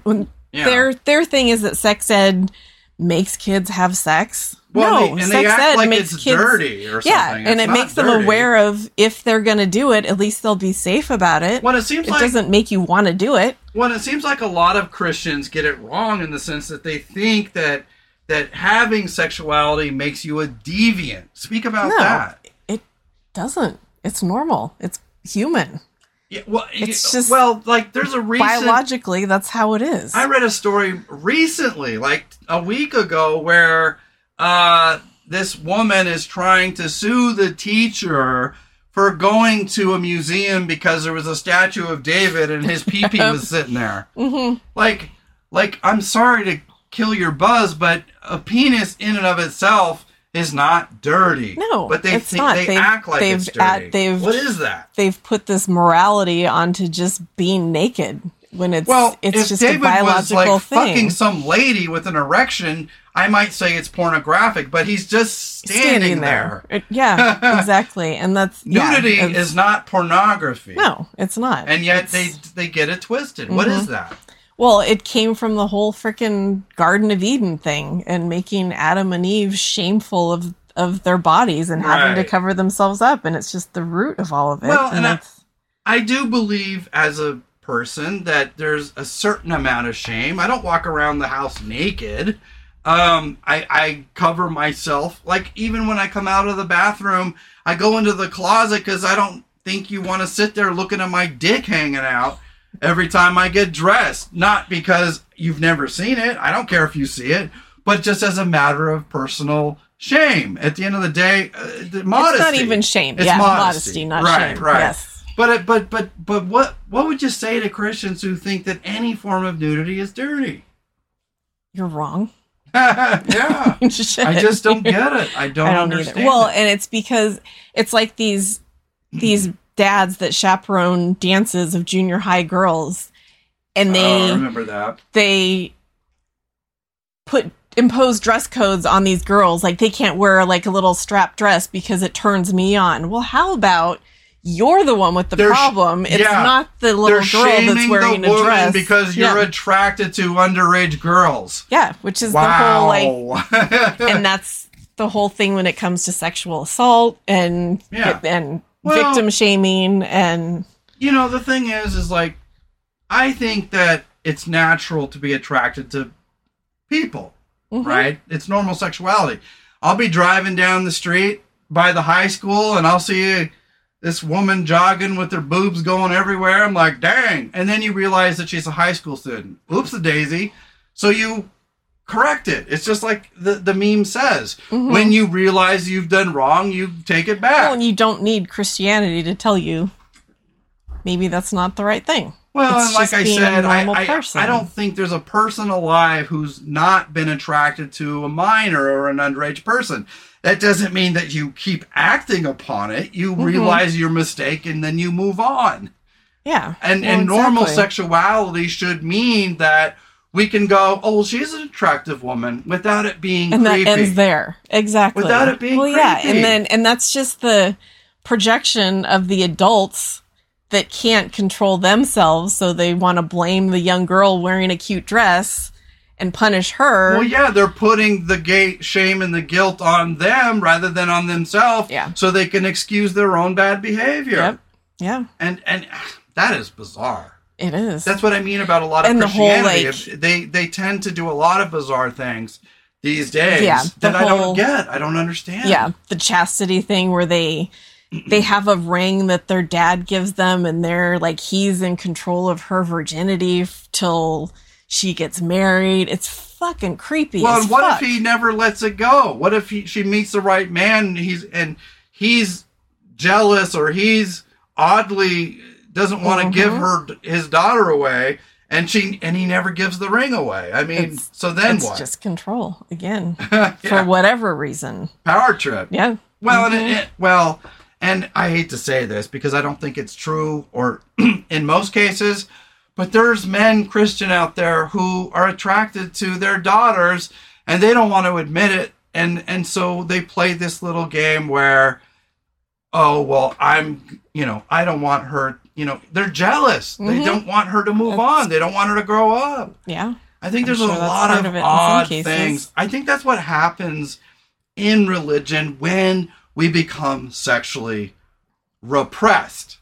Well, when you're told your whole life that anything sexual is wrong, any thought feels wrong to you. And then sometimes that just leads into a whole weird, because you're repressing things and you're pushing things well, down and they and, can and, just come and, out in and weird you're not ways. Allowed to masturbate. And yeah. you wonder why some priests are falling for these, you know, altar boys. Mm-hmm. I mean, at the end of the day, if you're not living a normal life and expressing your sexuality in a healthy way, you're going to get horny and, and you're going to take it out in the weirdest of places and times. Mm-hmm. And so I just, I think it would be healthier to talk about sex. Allow and, priests to have relationships. And allow masturbation because yeah. good grief. Mm-hmm. Without it, I mean, mm-hmm. you're, you know, it seems to take people, some people to extremes. Yeah, it can. Well, because at the end of the day, um, human beings are shamed and guilted into these belief systems that their body is shameful, that uh, attraction to someone is shameful. And at the end of the day, I feel like a lot of Christians are becoming brainwashed into mentalities that aren't very healthy. And so I'm not against Christianity, but the, it's that interpretation problem mm-hmm. is that this Judeo-Christian guilt will make you feel weird shit about everything. And yeah, what? So will. You're not allowed to feel good about your body. You're not allowed to ex- explore your body. You're not allowed to be attracted to the opposite sex or even the same sex. You're not allowed. I mean, it's like they're against Halloween. Speak on that. What is that shit? Because it's, It's because it's demonic. The occult, it's and the, the occult, occult is demonic. The, right, yeah, right. Absolutely. It's just a bunch of good fun. Good mm-hmm. grief. I know. Yeah, and that's what I mean, and that's why, you know, I got nothing against Christianity when it's uh, teaching people ethics and morals and values, but good grief. Some of these people, man, need to be, they need to be shaken and woken up. Mm-hmm. I just don't, I think it's regressive. It's yeah. taking people back to a, a mentality that isn't healthy this day and age. Mm-hmm. Absolutely. You know? But yeah, like I said, I mean, life's weird, and I think we've got enough problems without manufacturing a bunch of problems from religion. I just, I don't know, call me weird. Yeah, exactly. You know what I mean? But let's go back to the spirituality, mm-hmm. and what does that mean to you? Oh, okay. If you have a definition or... Yeah. Well, the thing that always... was important to me in religion was to have ethics. to to be mm-hmm. to, to to be a person who means what they say and say what they mean. You know, I talk about my grandfather as being um, as being incorruptible. At the end of the day, mean, say what you mean, mean what you say, have good values, um, acknowledge your mistakes when you have them. If you have sexual thoughts, make sure that um, it's consensual, make sure that it's ethical, and at the end of the day, if you have thoughts that are sort of riding the line of of norms, now you're going down a road of deviancy, uh, you know, purge those thoughts. Find uh, ways in which you can deal with them. But I, but the vast majority of people, I don't think are that way. I just think yeah. that there's a lot of deviancy in the world, and um, and so a lot of Christians want to say, well, it's from a lack of God. It's from a lack of religion. No, no, deviancy is human nature. We, you know, some people uh, have higher ethical standards than others, but for me, when I got out of religion, it was because I just stopped believing that there's this supernatural force out there having some appreciable uh, uh, uh, effect in my life. I started to realize that if you want something done, you got to do it yourself. You can't rely on some invisible sky father to do everything for you. You could sit there and wait for your ship to come in forever. At the end mm-hmm. of the day, yeah. I mean, I got nothing against the virtues and the values that it espouses. And I think so for me, um, spiritualism is a way of holding yourself accountable without all of the um, dogma of religion getting in the yeah. way. Yeah. That's what that it is makes, for me. Yeah. It's just holding yourself to account. Be a good person. Be a good man. Uh, don't be arrogant. Uh, don't lie and cheat and steal. I mean, just for God's sake, it's not rocket science, but you no. would think it was so difficult. But right. but that's why I think religion sometimes gets it wrong, is they're always casting aspersions. And it's like, those in glass houses, motherfucker, mm-hmm. yeah. shouldn't be casting the first stone, because a yeah. lot of religious people, you know, uh, it, it, just because you have religion doesn't necessarily mean that you've got ethics or values or oh, mor- yeah. morals. Yeah, absolutely. It just means that you're trying and a lot of times failing. Mm-hmm. yeah. Well, we've talked about religion, and, and like I said, I, I I want people to understand that I respect Christian values. I, I think of them as just values. Mm-hmm. Kitchen table, common sense values. At the end of the day, I've got nothing against that. And if religion is helping people stay uh, uh, comfortable and happy and doing the right thing, you know, it's like uh, they, they, there's this fucking guy on death row who killed a bunch of people, and uh, he said, well, without God, you know, I would kill, you know, I would kill people. And it's like, so if, if, if, hey, If, God, if, if God's you keeping from you from doing fucked up shit, then yeah. I, I say more power to yeah. you. But I just mean to say that um, it, it just feels like people are afraid to just ask the questions. Good grief. Mm-hmm. What fucking year is this? I mean, and people talk about, you know, the year twenty twenty-three being, you know, because that's an, another thing you get a lot of is, well, we used to have ethics and values, but we don't anymore. Look at the state of the world. Yeah, but you're contributing to it. Mm-hmm. Um, I feel like people think that just because we're in the new era that we can't have values. And I just, yeah. I disagree. I absolutely Why disagree. Can't we have values without a bunch of holy Babylonian superstitions? I mean, good yeah. grief. That's what we it is can. For me. Just because they can't. I mean, yeah. some of them, like you said, they need that to keep them in line. Well, but and not if some people want like religion that. Or need religion, I have no problem with that. But God, you know how offensive it is when people, even people who are your friend, are like, "Well, how do you stay ethical? How do you, how do you not, you know, lean into the devil?" Because I don't believe in the devil either. You know? Yeah. Well, and that's this is a good time to talk about atheism because, like I said, I think people are ignorant of it.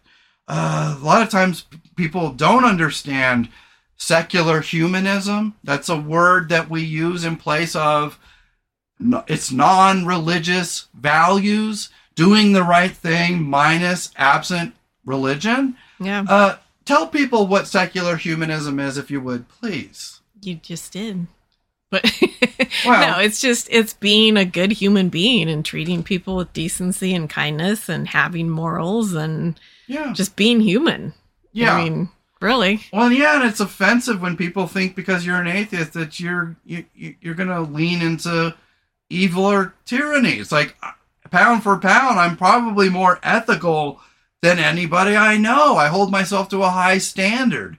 Yeah. So what do you think we can do as atheists or agnostics, where we live in a world that still has a lot of Judeo-Christian influence? How can we uh, coexist in a way where we're not constantly offended? Yeah, frankly. Well, you just, you live by example. And yes. that means, I think, not being afraid to say that you are an agnostic or an atheist, because then people can see yeah. that you're a really good person, and those that's your lack of belief or your beliefs.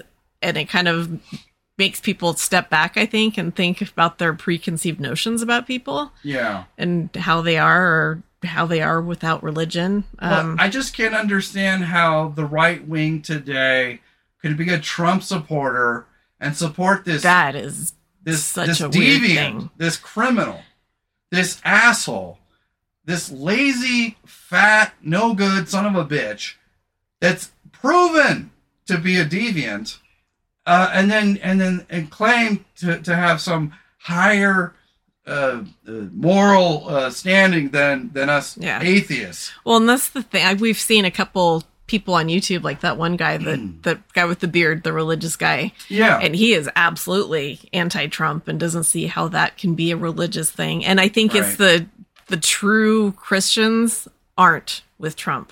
Yeah. But the ones like that other guy that I saw that just yelling and screaming, if you don't support Trump, then you need to get the hell out of his church. And you're not out of my church yeah. and all this. Yeah. And those are those are the and I I'd say performative Christians. Well, and they lost the fucking point. Mm-hmm. They yeah. lost the point of Christianity. Yeah, one hundred percent. You know, and, and it's become more about Trump him. than it has about God. Yeah. Or which, Jesus or ethics. Which is exactly the opposite of what Christianity's teachings are. Isn't there supposed to be like no other God, but they're treating Trump like a God? It's just a weird it's weird a very thing. unusual thing in our society. Yeah, yeah I, I don't quite get it. No, I don't either.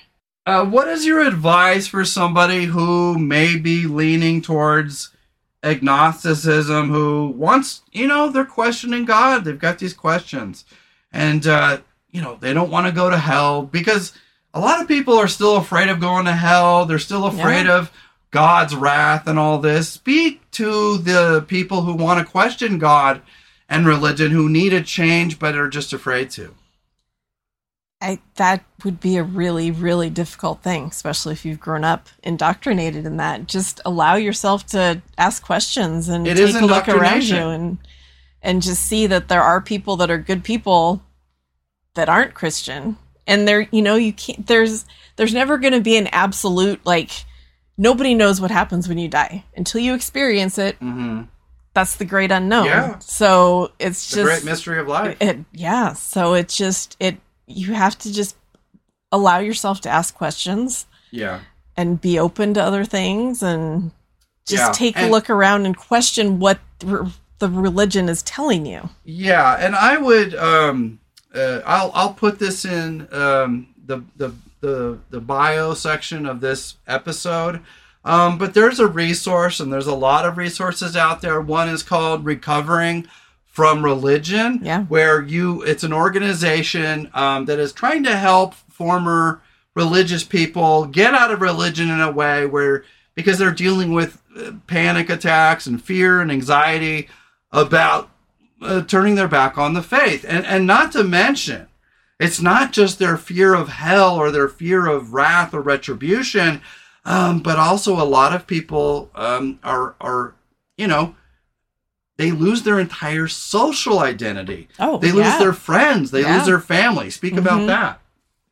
Like I said, in that group. Very on, Christian of them, by right, the way. Right, yeah, exactly. I've seen it a lot in that group. Mm-hmm. And if you're a woman listening to this, um, there's a group on Facebook. It's agnostic slash atheist women. And yeah. it was, from what I my understanding, that the page was started because there are a lot of atheist groups on Facebook that mm-hmm. are just very, they're so militaristic in the other direction. Yeah. That they don't allow for any questioning or any feelings about coming out of religion. And that group yeah. itself is a very, like, it's a very welcoming group. Yeah. And they allow questioning. Well, they... I never got a whole lot of resources in atheism because, frankly, um, you know, there's a lot of atheists that don't believe in ghosts, and then they make fun of me for wanting to believe and, in the paranormal. Yeah, and that's it's the like, problem with a lot geez. of those groups is that a lot of the men that are atheists are just so... Arrogant. So arrogant about it. Like, Cocky, like we've seen shows mean, that are just... Rude. Wow, you cruel. Don't have to be that way. Yeah. Mm-hmm. Yeah, well, and I, I do believe that the absence of belief is not enough of a commonality to create no. a support group around. No. Because you being an atheist, right you could be yeah. a million different other things. You could be yeah. Republican, you could be Democrat, black, white, you could uh, hate Star Wars, you could love Star Wars, you, you know... So at the end of the day, I don't believe that that black lack of belief is enough to um, to to to galvanize. No, it's a starting point. It's a it's... starting point, and and they there are groups for that. Yeah. Um, but I do feel that a lot. Of, you know, that's why the first time I decided to become atheist, it didn't stick because I watched this documentary mm-hmm. and I didn't like their attitudes towards yeah. religious people. I felt. Yeah. They were cocky, they were arrogant, and they were almost cruel about it. Yeah. And I don't dig that. No, absolutely. I I feel the same way. Yeah. Well, and and, and sitting here um, pondering on all this, it got me thinking about a falling out we had with a former friend, Angie.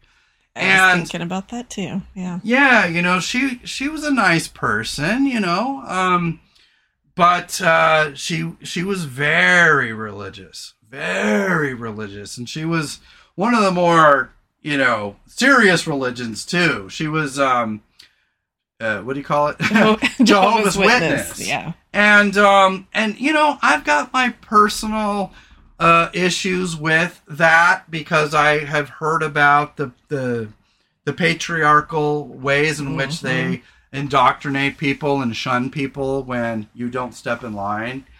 Um, but she cast us aside. She got rid of us as friends uh, because, you know, she was, we got into a conversation, and this was back in the Trump years when I was trying to say that if you don't take a stand against Trump, you're taking a stand for tyranny, right? Mm-hmm. And uh, she doesn't understand activism. She thought this was just a, a way to be mean or rude. I'm like, no, it's quite the opposite. It's just that you... You, if you if you see somebody getting hurt, to stand there and do nothing would be akin to well failure, yeah. a moral failing. And the thing failing. is too that we we had hung out mm-hmm. with her and we'd had conversations about that type of thing, and she you could tell she she felt the same way we did. She'd kind of tiptoe up to it and kind of go dip her toe into talking about it. Well, and since but they're then, not allowed to be political. Right. Since then, I've learned that they're not allowed yeah. to take a stand mm-hmm. um, one way or the other. They have to remain neutral on a lot of political issues, and um, you know that's fine. But but I just remember asking her, you know, you know, have you ever just questioned all this? Like, have you ever thought that maybe this is all horseshit? Well, that was a bridge too that far for it. her. Yeah, she cut us she off. She just cut us yeah. off. And I think that's because she's so afraid that if her church knew that she let something slide, they're they're they are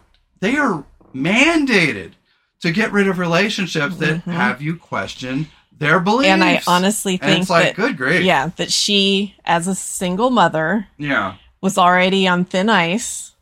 Right, right. And that was she. I'm surprised you know, they let her back in. Well, yeah. And unwed the fact that mother? She's living in a very expensive area. Which I don't care. Oh, but, no, not at all. But the religion would But have she a lives in a very expensive area. She relies on her parents helping. Yeah. Which, yeah, a lot of people down there do. But I think that help relied on her having to keep with her religion. Yeah, it almost felt like she was sort of... Um, I don't know. There's a part of me that feels like she was sort of being manipulated into mm-hmm. religion, because if she didn't, she'd, she'd get cut off by the church. She'd yeah. get cut off by her parents. Yeah. And she would have nobody to help raise this child. Yeah. And at the end of the day, I don't know. It just, it never felt all that moral to me. Speak about that, because at the end of the day, I got nothing against the teachings of Christ and the teaching of church, but, um, sometimes it just, the sniff test, it doesn't oh, pass yeah. my sniff well, what, test. What is moral about just dropping people because they don't think the same way that you do? Just because of that one belief. You can have everything else in common. Yeah. They could be a great moral person like like we are.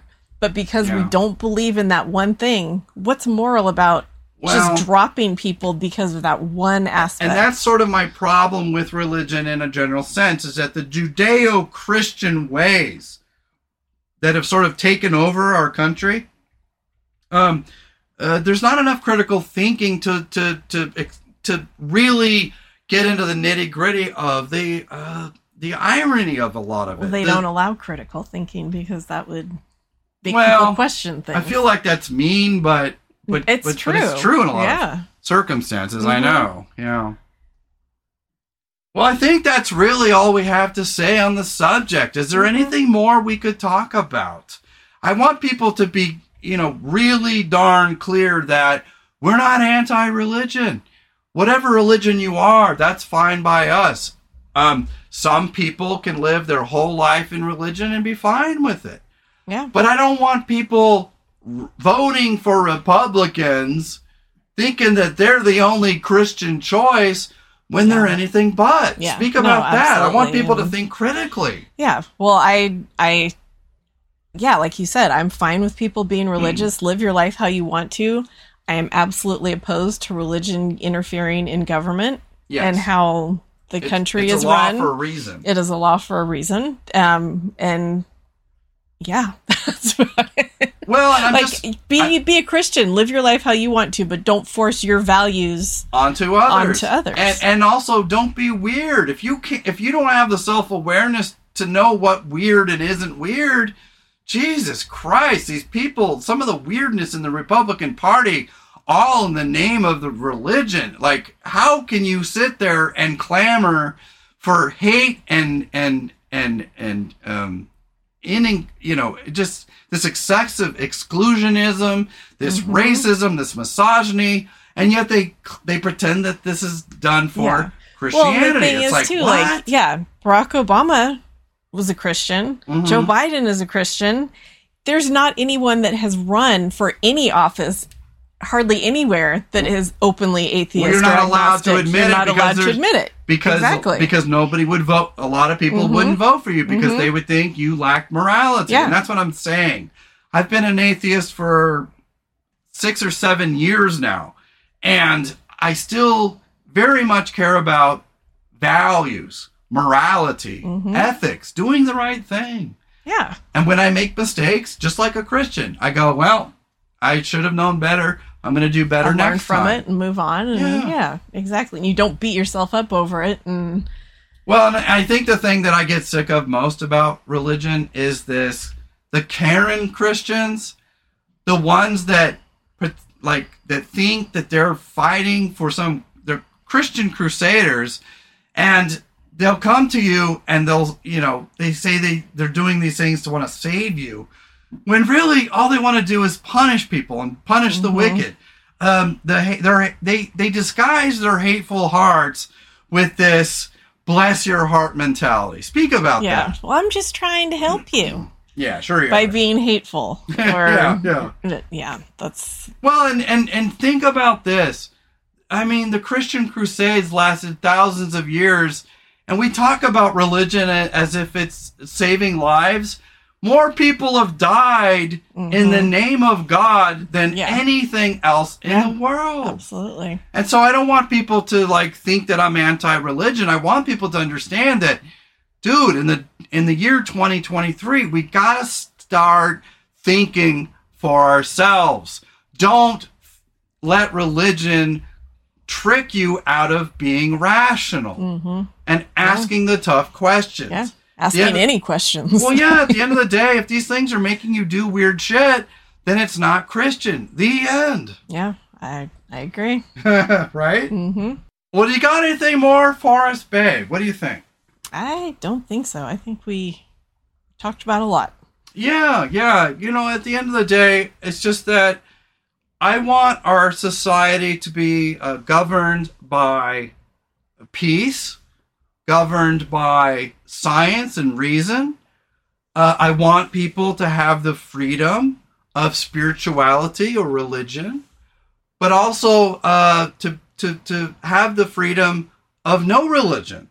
Exactly. And at the end yeah. of the day, what I want is I'm I, I'm so tired of all these weird fucking regressive things going on in our society that claim to be doing it, and they're shielding themselves from their sins and their misgivings in the name of the Lord. Yeah. They're using Christianity as a crutch, as a cudgel to do and say bad things. And that's yeah. where I want people to understand that you don't vote for the, the the Christian party if they're not doing Christian things. Mm-hmm. Don't be fooled by these people. So that's really all I have to say about that subject. But uh, you reminded me on the break, hey, we forgot to talk about Skinwalker Ranch. It's been a spell. Yeah. Uh, we don't talk about it a lot because there's not a ton to say, but uh, go ahead and set up what's going on uh, this season yeah. with... Uh, The Secret of Skinwalker Ranch on his well, uh, d- the History Channel. Yeah, well, this season they've really concentrated on the area they call the is it the Triangle? Is that what they call it? I can't remember. You said Triangle. Talk about dirty thoughts. Wow. No, I don't remember. Um, but yeah, mm. it's this area where they've had a lot of things happen. So they've been like launching rockets. And, oh, you're talking about like a thousand feet up. Yeah, but it's all on that area that's the triangle shape, it's the, and it's yeah. all in that area. Yeah. yeah. So they've been launching rockets. The and, hotbed and, where they're finding the most yeah, anomalies. And taking right. measurements well, with different people, things. Well, well, you're kind of starting in the middle. For people who yeah. don't know, kind of give people a quick understanding of what the ranch is, what they've discovered there, and where we're at now. All right. Well, it's a ranch in Utah. Yes. That it, back in the day, it was Native American territory. Right. And it all goes back to one tribe kind of cursing the land for the white for the other for, are... for the other tribe and for white people. Right. It was kind of yeah. Sure. So there's just it's an area where there's been things for I don't know I don't want to say centuries, but for a very long time with things that are millions of years. Right? No, I'm kidding. With anomalies in the sky, with yeah. weird things happening on the property physically to people, with people seeing entities of some type, yeah, walking around. Just well, it's help had me, a whole bunch of things that happened. Yeah, in that help area. People understand the phenomenon because yeah, what does the Skinwalker got to do with all this, and how and and what is it with like ghosts in Homestead two and all that? Yeah, and um, well, por- yeah, the uh, orange lights, purple the, lights. Yeah, the Skinwalker is just a. I know I don't want to. Cattle say, mutilations. Yeah, so I don't want to say anything wrong because it is a Native American thing. It's just mm-hmm. supposedly a, a supernatural creature that can shapeshift and yeah, and and we don't know whether or not he has anything to do with all mm-hmm. this. It's just been called that because that's the curse that because was put that on was it. The original curse. Yeah, right, exactly. Right. So there's just things that happen. Like some people have one of the guys that works there gets weird head things. He gets headaches. He had a weird lump on his head. And it then they're discovering him physically like that.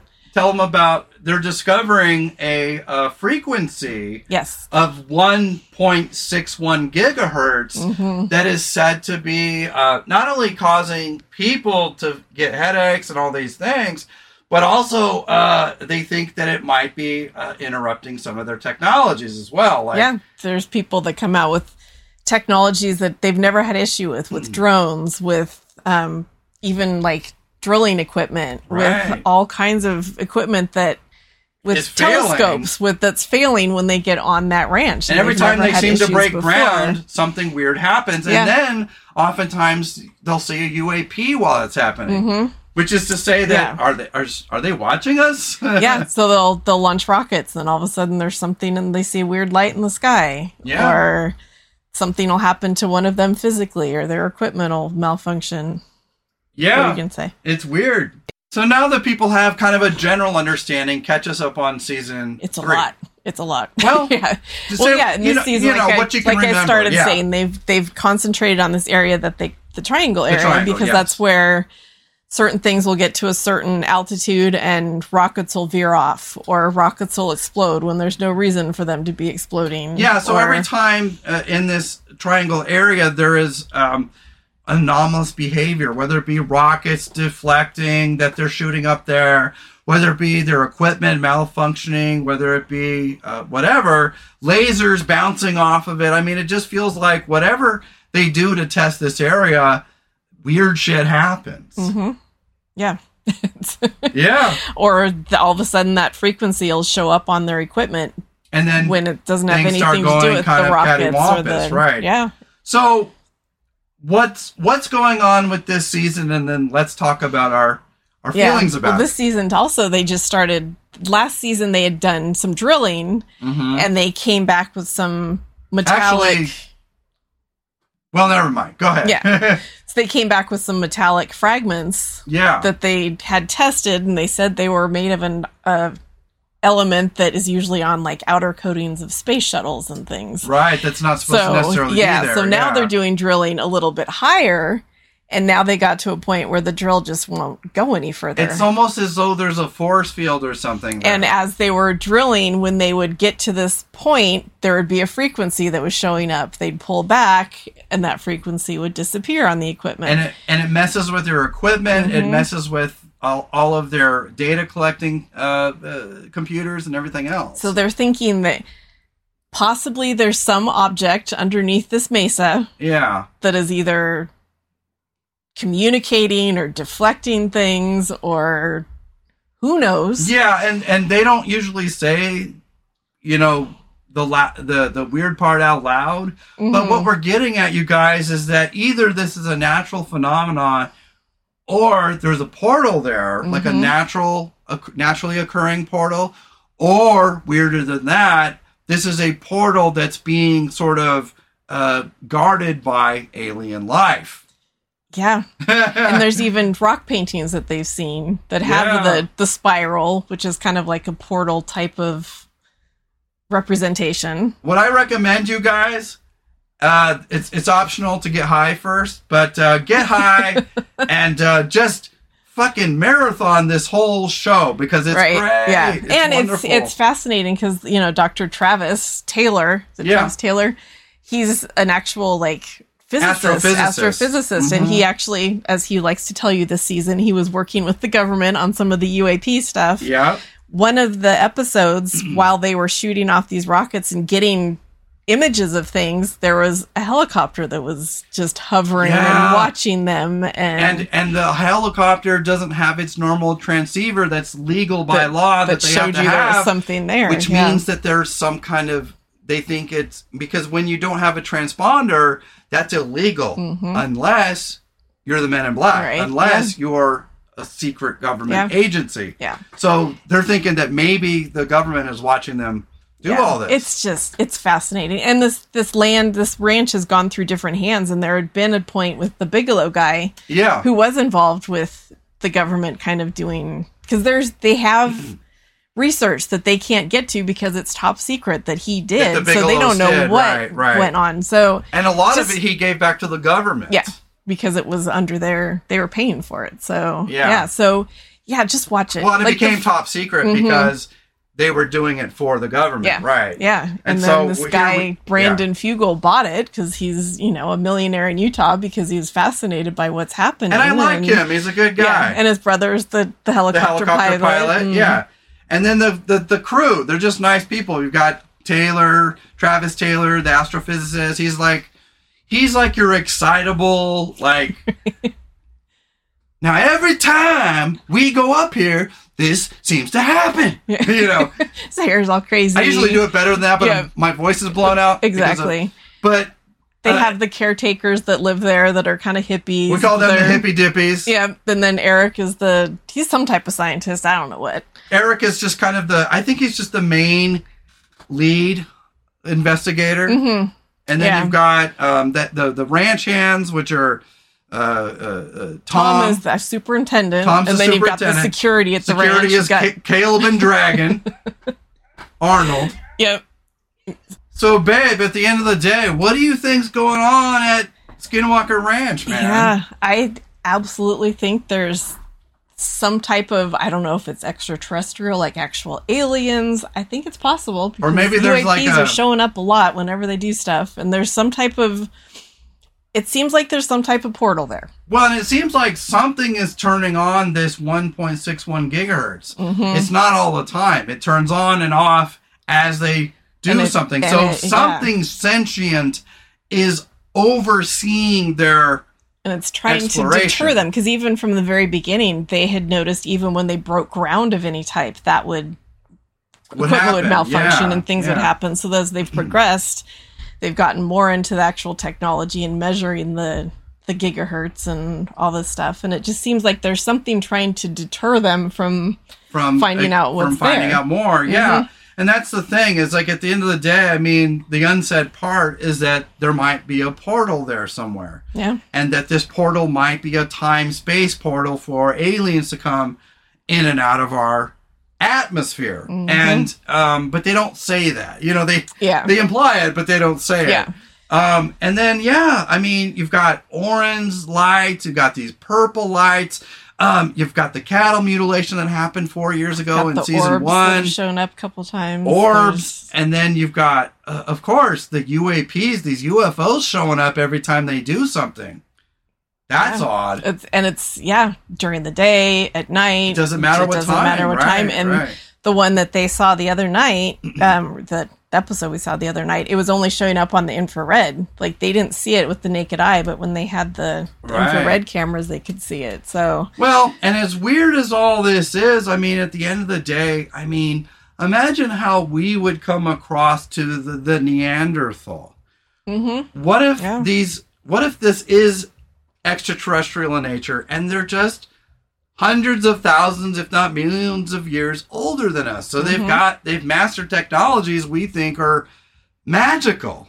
Yeah, absolutely. You know. yeah. That's, yeah. Yeah. I mean, yeah, Neanderthals and before would think fire was magic. So it's, yeah, I think it just could be another race that's, like you said, just way ahead of us. And do you think Jehovah's Witnesses are allowed to watch this show, or is this too... Probably uh, not.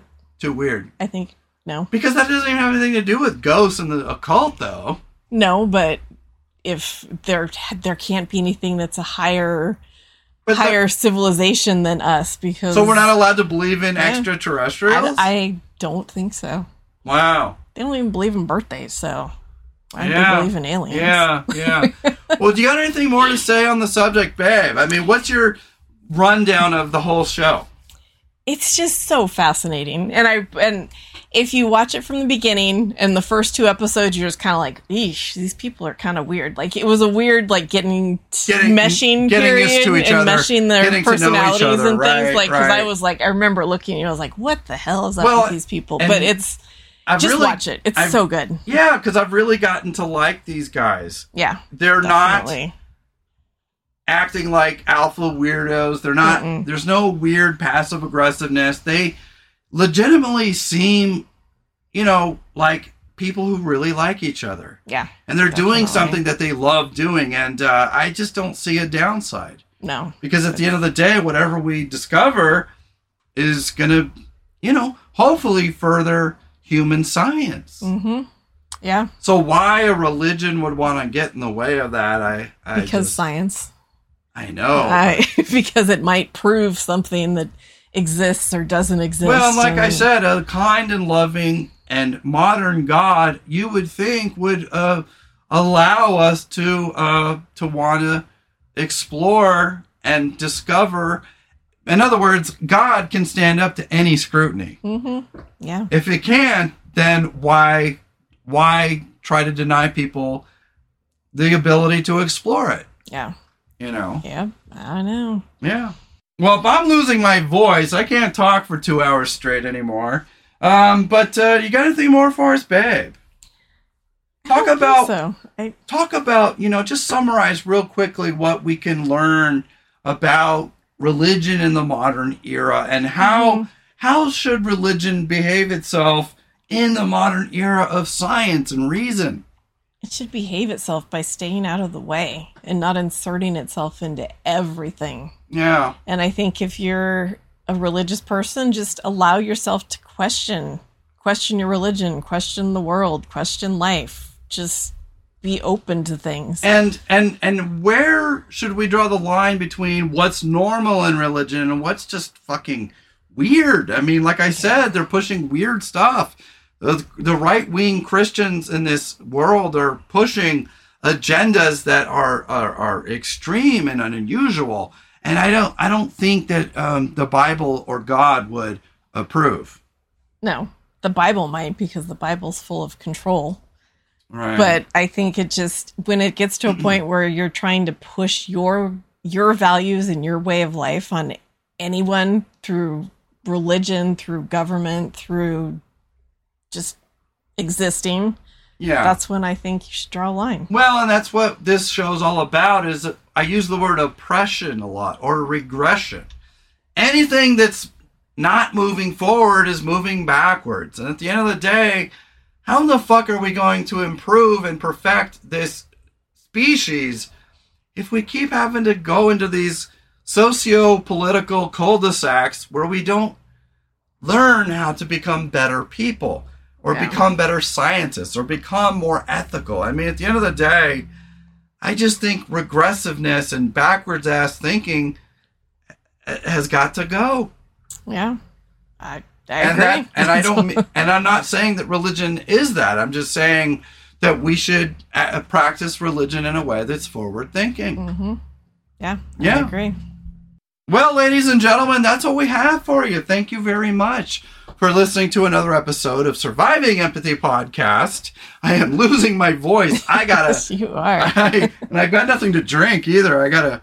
Mm, I'm losing it. But yeah, we're gonna have a few more episodes left for you guys. We're probably gonna end at about twenty-four or twenty-five episodes for the season.